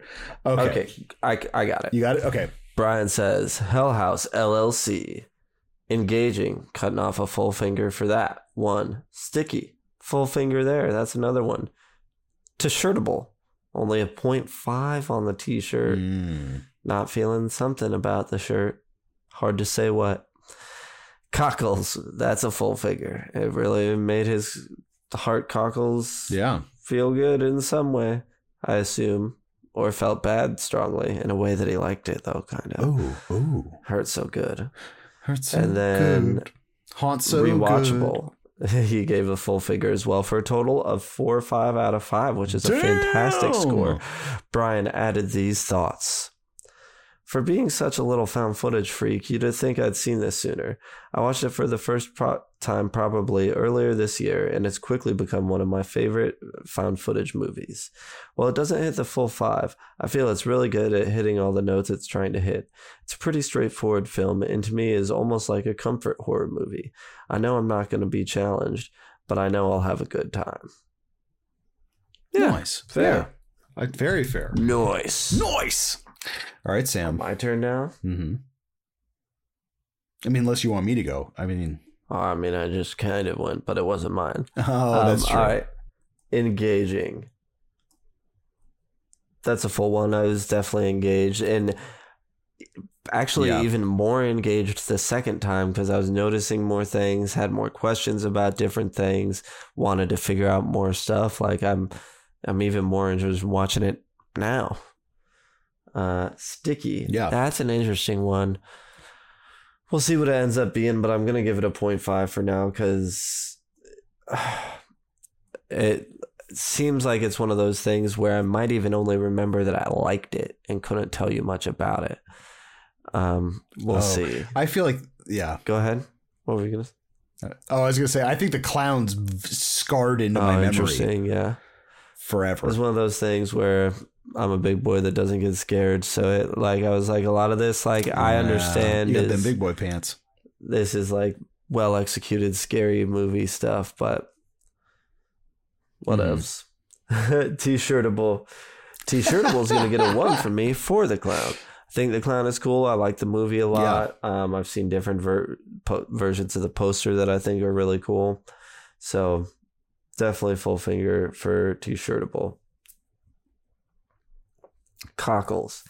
That's gonna get a full finger as well. Um, it, it I, I, on my first watch, I wasn't sure I'd give it a full finger for Cockles, but again, the second watch, I was surprised at how Mhm. much more it had to offer me on a second viewing, um, which kicked up the Mhm. Cockle rating, which goes back to our last one, rewatchable, which is also going to get a one, because as I've been saying, as I've been going over the scores, Ooh. is like I feel like there's a lot to, way more to get out of this than I thought there was after my first viewing, or not even you know just Mhm. stuff to explore. It's not like I'm going to be learning any great life lessons here, but it's fun, and I I, I like looking Yeah. at it. so that gives me a four point five out of five as well. man i think we're all going to be we're all going to Oh, be kind of on the same train um engaging for me fully engaged with this movie i'm fully engaged with this movie the fifth or 6th Mhm. time i've seen this movie um, which goes right in part with sticky for me is that it's the stickiness of obviously the clown is freaky but it's also the stickiness of all the weird subtlety and all the other cogs in the background of this movie Mhm. that are working that I feel like you catch a little more every time you Right. revisit it. And I think it's like you're not going to get a full explanation because that's not the point of the movie, but it it you get it's like you see a little further through the veil a little more every time you kind of like watch it, which I think works really well for especially the subject matter of this. Um T-shirtable, see this is the weird one. T-shirtable for me is Same going Bryan, this is the one that gets the 0.5. Yeah, so like I do like it. I think the clown would be great. Honestly, I would totally just get on the front pocket t- small Hell House and on the Oh, back sure. staff. Mhm. Like a like a Hell House staff shirt would be amazing. But I think just because it yeah, the I think the um the clown is cool, but like shy of that, that's like one of the only Well, I things I could think of what's the in other- it that I would Character we see, the girl that takes Paul. Um, is also very cool looking, Oh, and the yeah, hooded yeah. figures are really cool looking. Whenever we see characters, I think cool they have a cool design to them. Oh, 100%. Um, Cockles. Cockles gets a one from me. Um, which is kind of weird because, like you said, uh, there's not a lot of goo in this. Mm-mm. And usually cockles and goo go Mhm. real hand in hand. Um, I do kind of agree, you know, now kind of marinating on it. I do agree. I think if it was gooier, I think it would be a, a, a great movie, uh, but Right. it's still a great movie with or without the goo. Um, which is like, is awesome. Like this relies on like misperception of where things are going to be laying. It's like foreground, it's background, it's how it's shot. It's just I don't know. There's so many things going through that it just eviscerated the cockles. Um, rewatchable. Rewatchable gets a one as well. Rewatchable is a ah, bazinga. This Oh movie's a bazinga. Uh, it's just it's just so good for me personally. Now, obviously, I will cover the sequel, Oh, and I will? won't. Obviously, no spoilers. I like watching one and two back to back. Like that's a really Oh. fun watch. Is kind of just like one to two, like a double double feature creature night. I think is a fantastic. Um, how how does this compare to the other movies in well, the I'll tell you.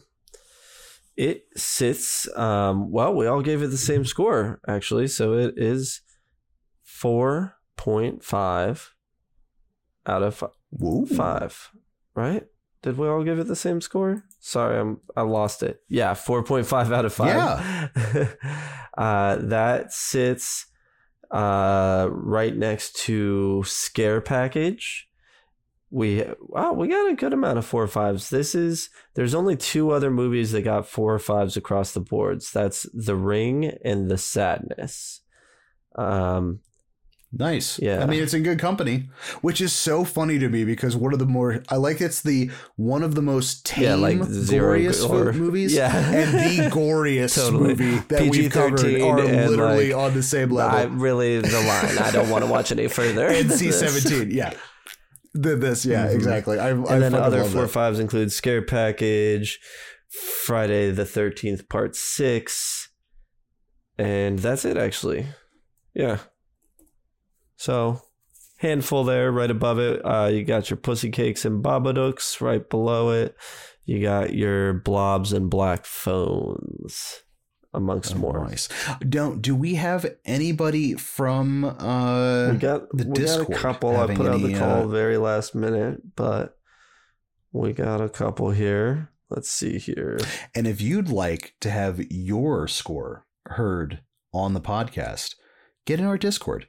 We have little uh little sub uh, little sub Discordy. I don't know what are they called yeah. channels. We have channels for every movie that we're There going to go. cover, and you can let us know ahead of time. exactly. We'll include it in the episode. Also, we leave it up for a little while after the episode comes out. So if you want to comment on anything that happened in the episode, you can do it in there too. That being said, the Witchy Cajun, Richie Prehan, says, Ooh. Seriously spooky. One of the most recent films to give me that physical fear reaction. That clown mannequin with a mind of its own don't fuck around. I'm getting nervous just typing this out. Five fingers, babe. And then Nice. T-Boo said he hadn't hasn't watched it in a while since uh, he covered it a few years ago, but he enjoyed the premise and finds it a uh, and the creepy factor. He gives it a full one for engaging for that reason. Sticky, he gives it a 0.5 because some imagery is stuck with him. And the little piano, did he? Because he was probably didn't realize that it was catchy. Yeah, Loving that exactly. meow mix. T-shirtable is also half finger uh, for the haunt itself and those spooky clowns.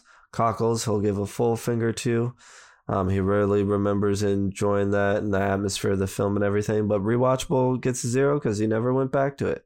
So that's three out of five overall. Mhm. And he kind of, now he kind of wants to go back to finish the series. I guess there's a new one coming out. He added. So uh, Mhm. five and a three, that'd be a four there.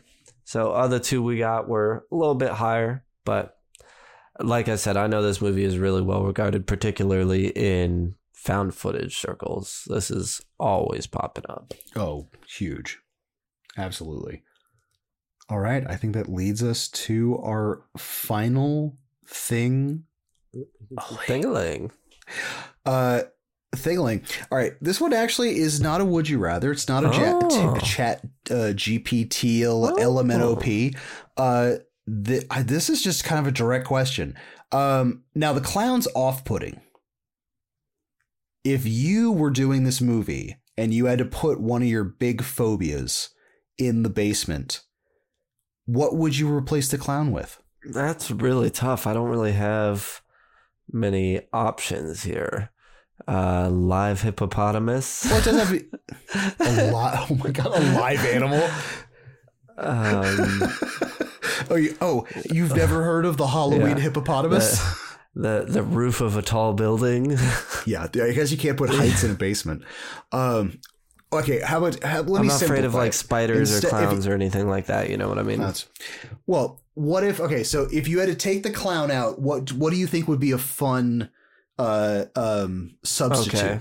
for the clown? just like something that pe- I, I would want to go something people find scary, and honestly, I would probably do the it's flooded. You have to there's like, but you know, uh, maybe two feet deep. Ankle yeah, deep not or too something like that? deep. Maybe even just ankle deep, right? Not very deep. Um, and there are parts though, like, and people can just walk around there as normal, but sometimes maybe the bottom falls out and you just fall down into the water, or maybe sometimes an arm comes out of this ankle deep water and pulls you in, or you know, play with that you know, and the fear of like Water good idea. and you get to play with- and stuff. play with that within the confines of like you know ankle deep water flooded basement would be Ooh. interesting. I like that. Um, mine would be it's like a little mix of opera The And, movie uh, or I would have a the bunch of concept? the movie, yeah, or the concept. Well, you know, a little bit of both. Um, no, towards the end of the movie, I would have a bunch of mannequins and characters in white sheets, like ghosts, but like do- like a dozen, like uh, thir- fifteen of them, twenty of them. So like you have to weave your way in and out of all of these ghosts, and you have absolutely no idea which one's a mannequin and which one's an actual Sure. actor. Little Scream 3 ghost face costume action. Yes. hmm And actually, they could use the same robes for all the satan. It just have Sure, a bunch yeah. of weird Oh, satanic go. ghosts, and they could just They yeah, ran go. into the rope room. yeah, exactly. Uh, I think that is a great place to conclude this meeting of Chuddle the Pod Movie Club meeting for tonight, ladies I and gents. Um, I, I I concur. Um, so don't forget about all the places you can get at us. Please rate and review us. Um, make sure you tell a friend. Um, you can find Sam Letterboxd at Mhm. Chuddle the Sam. You can find me on Instagram at my name Ross Purvis, and Bryan is our crypt keeper of the. Discord, always lurking, always commenting, always encouraging Oh, our fellow Yeah. Chuddleheads. big encouragement in there. He's not calling stuff mid every time you post something. exactly. Um, yeah, so I hope you guys have a uh, great rest of your morning, noon, night, day, brunch, whatever you guys are doing. And uh, until next time, don't Avoid the time loop. what is it? Don't get avoid the time loop. See, this one. What sucks is that we're doing ones that have time loops, so I feel like we're not avoiding the time loop. But you should. We should. recommend We that should. to We everyone. don't- avoid the time loop. we recommend that to everyone. Uh, to completely avoid the time loop, albeit that we never do that. It's mostly just do what we say, Well, not what we we do. avoid the time loop. We just witness the time loop and go, I don't want none of that. And you shouldn't either. and that's the Chuddle promise. Avoid the time loop.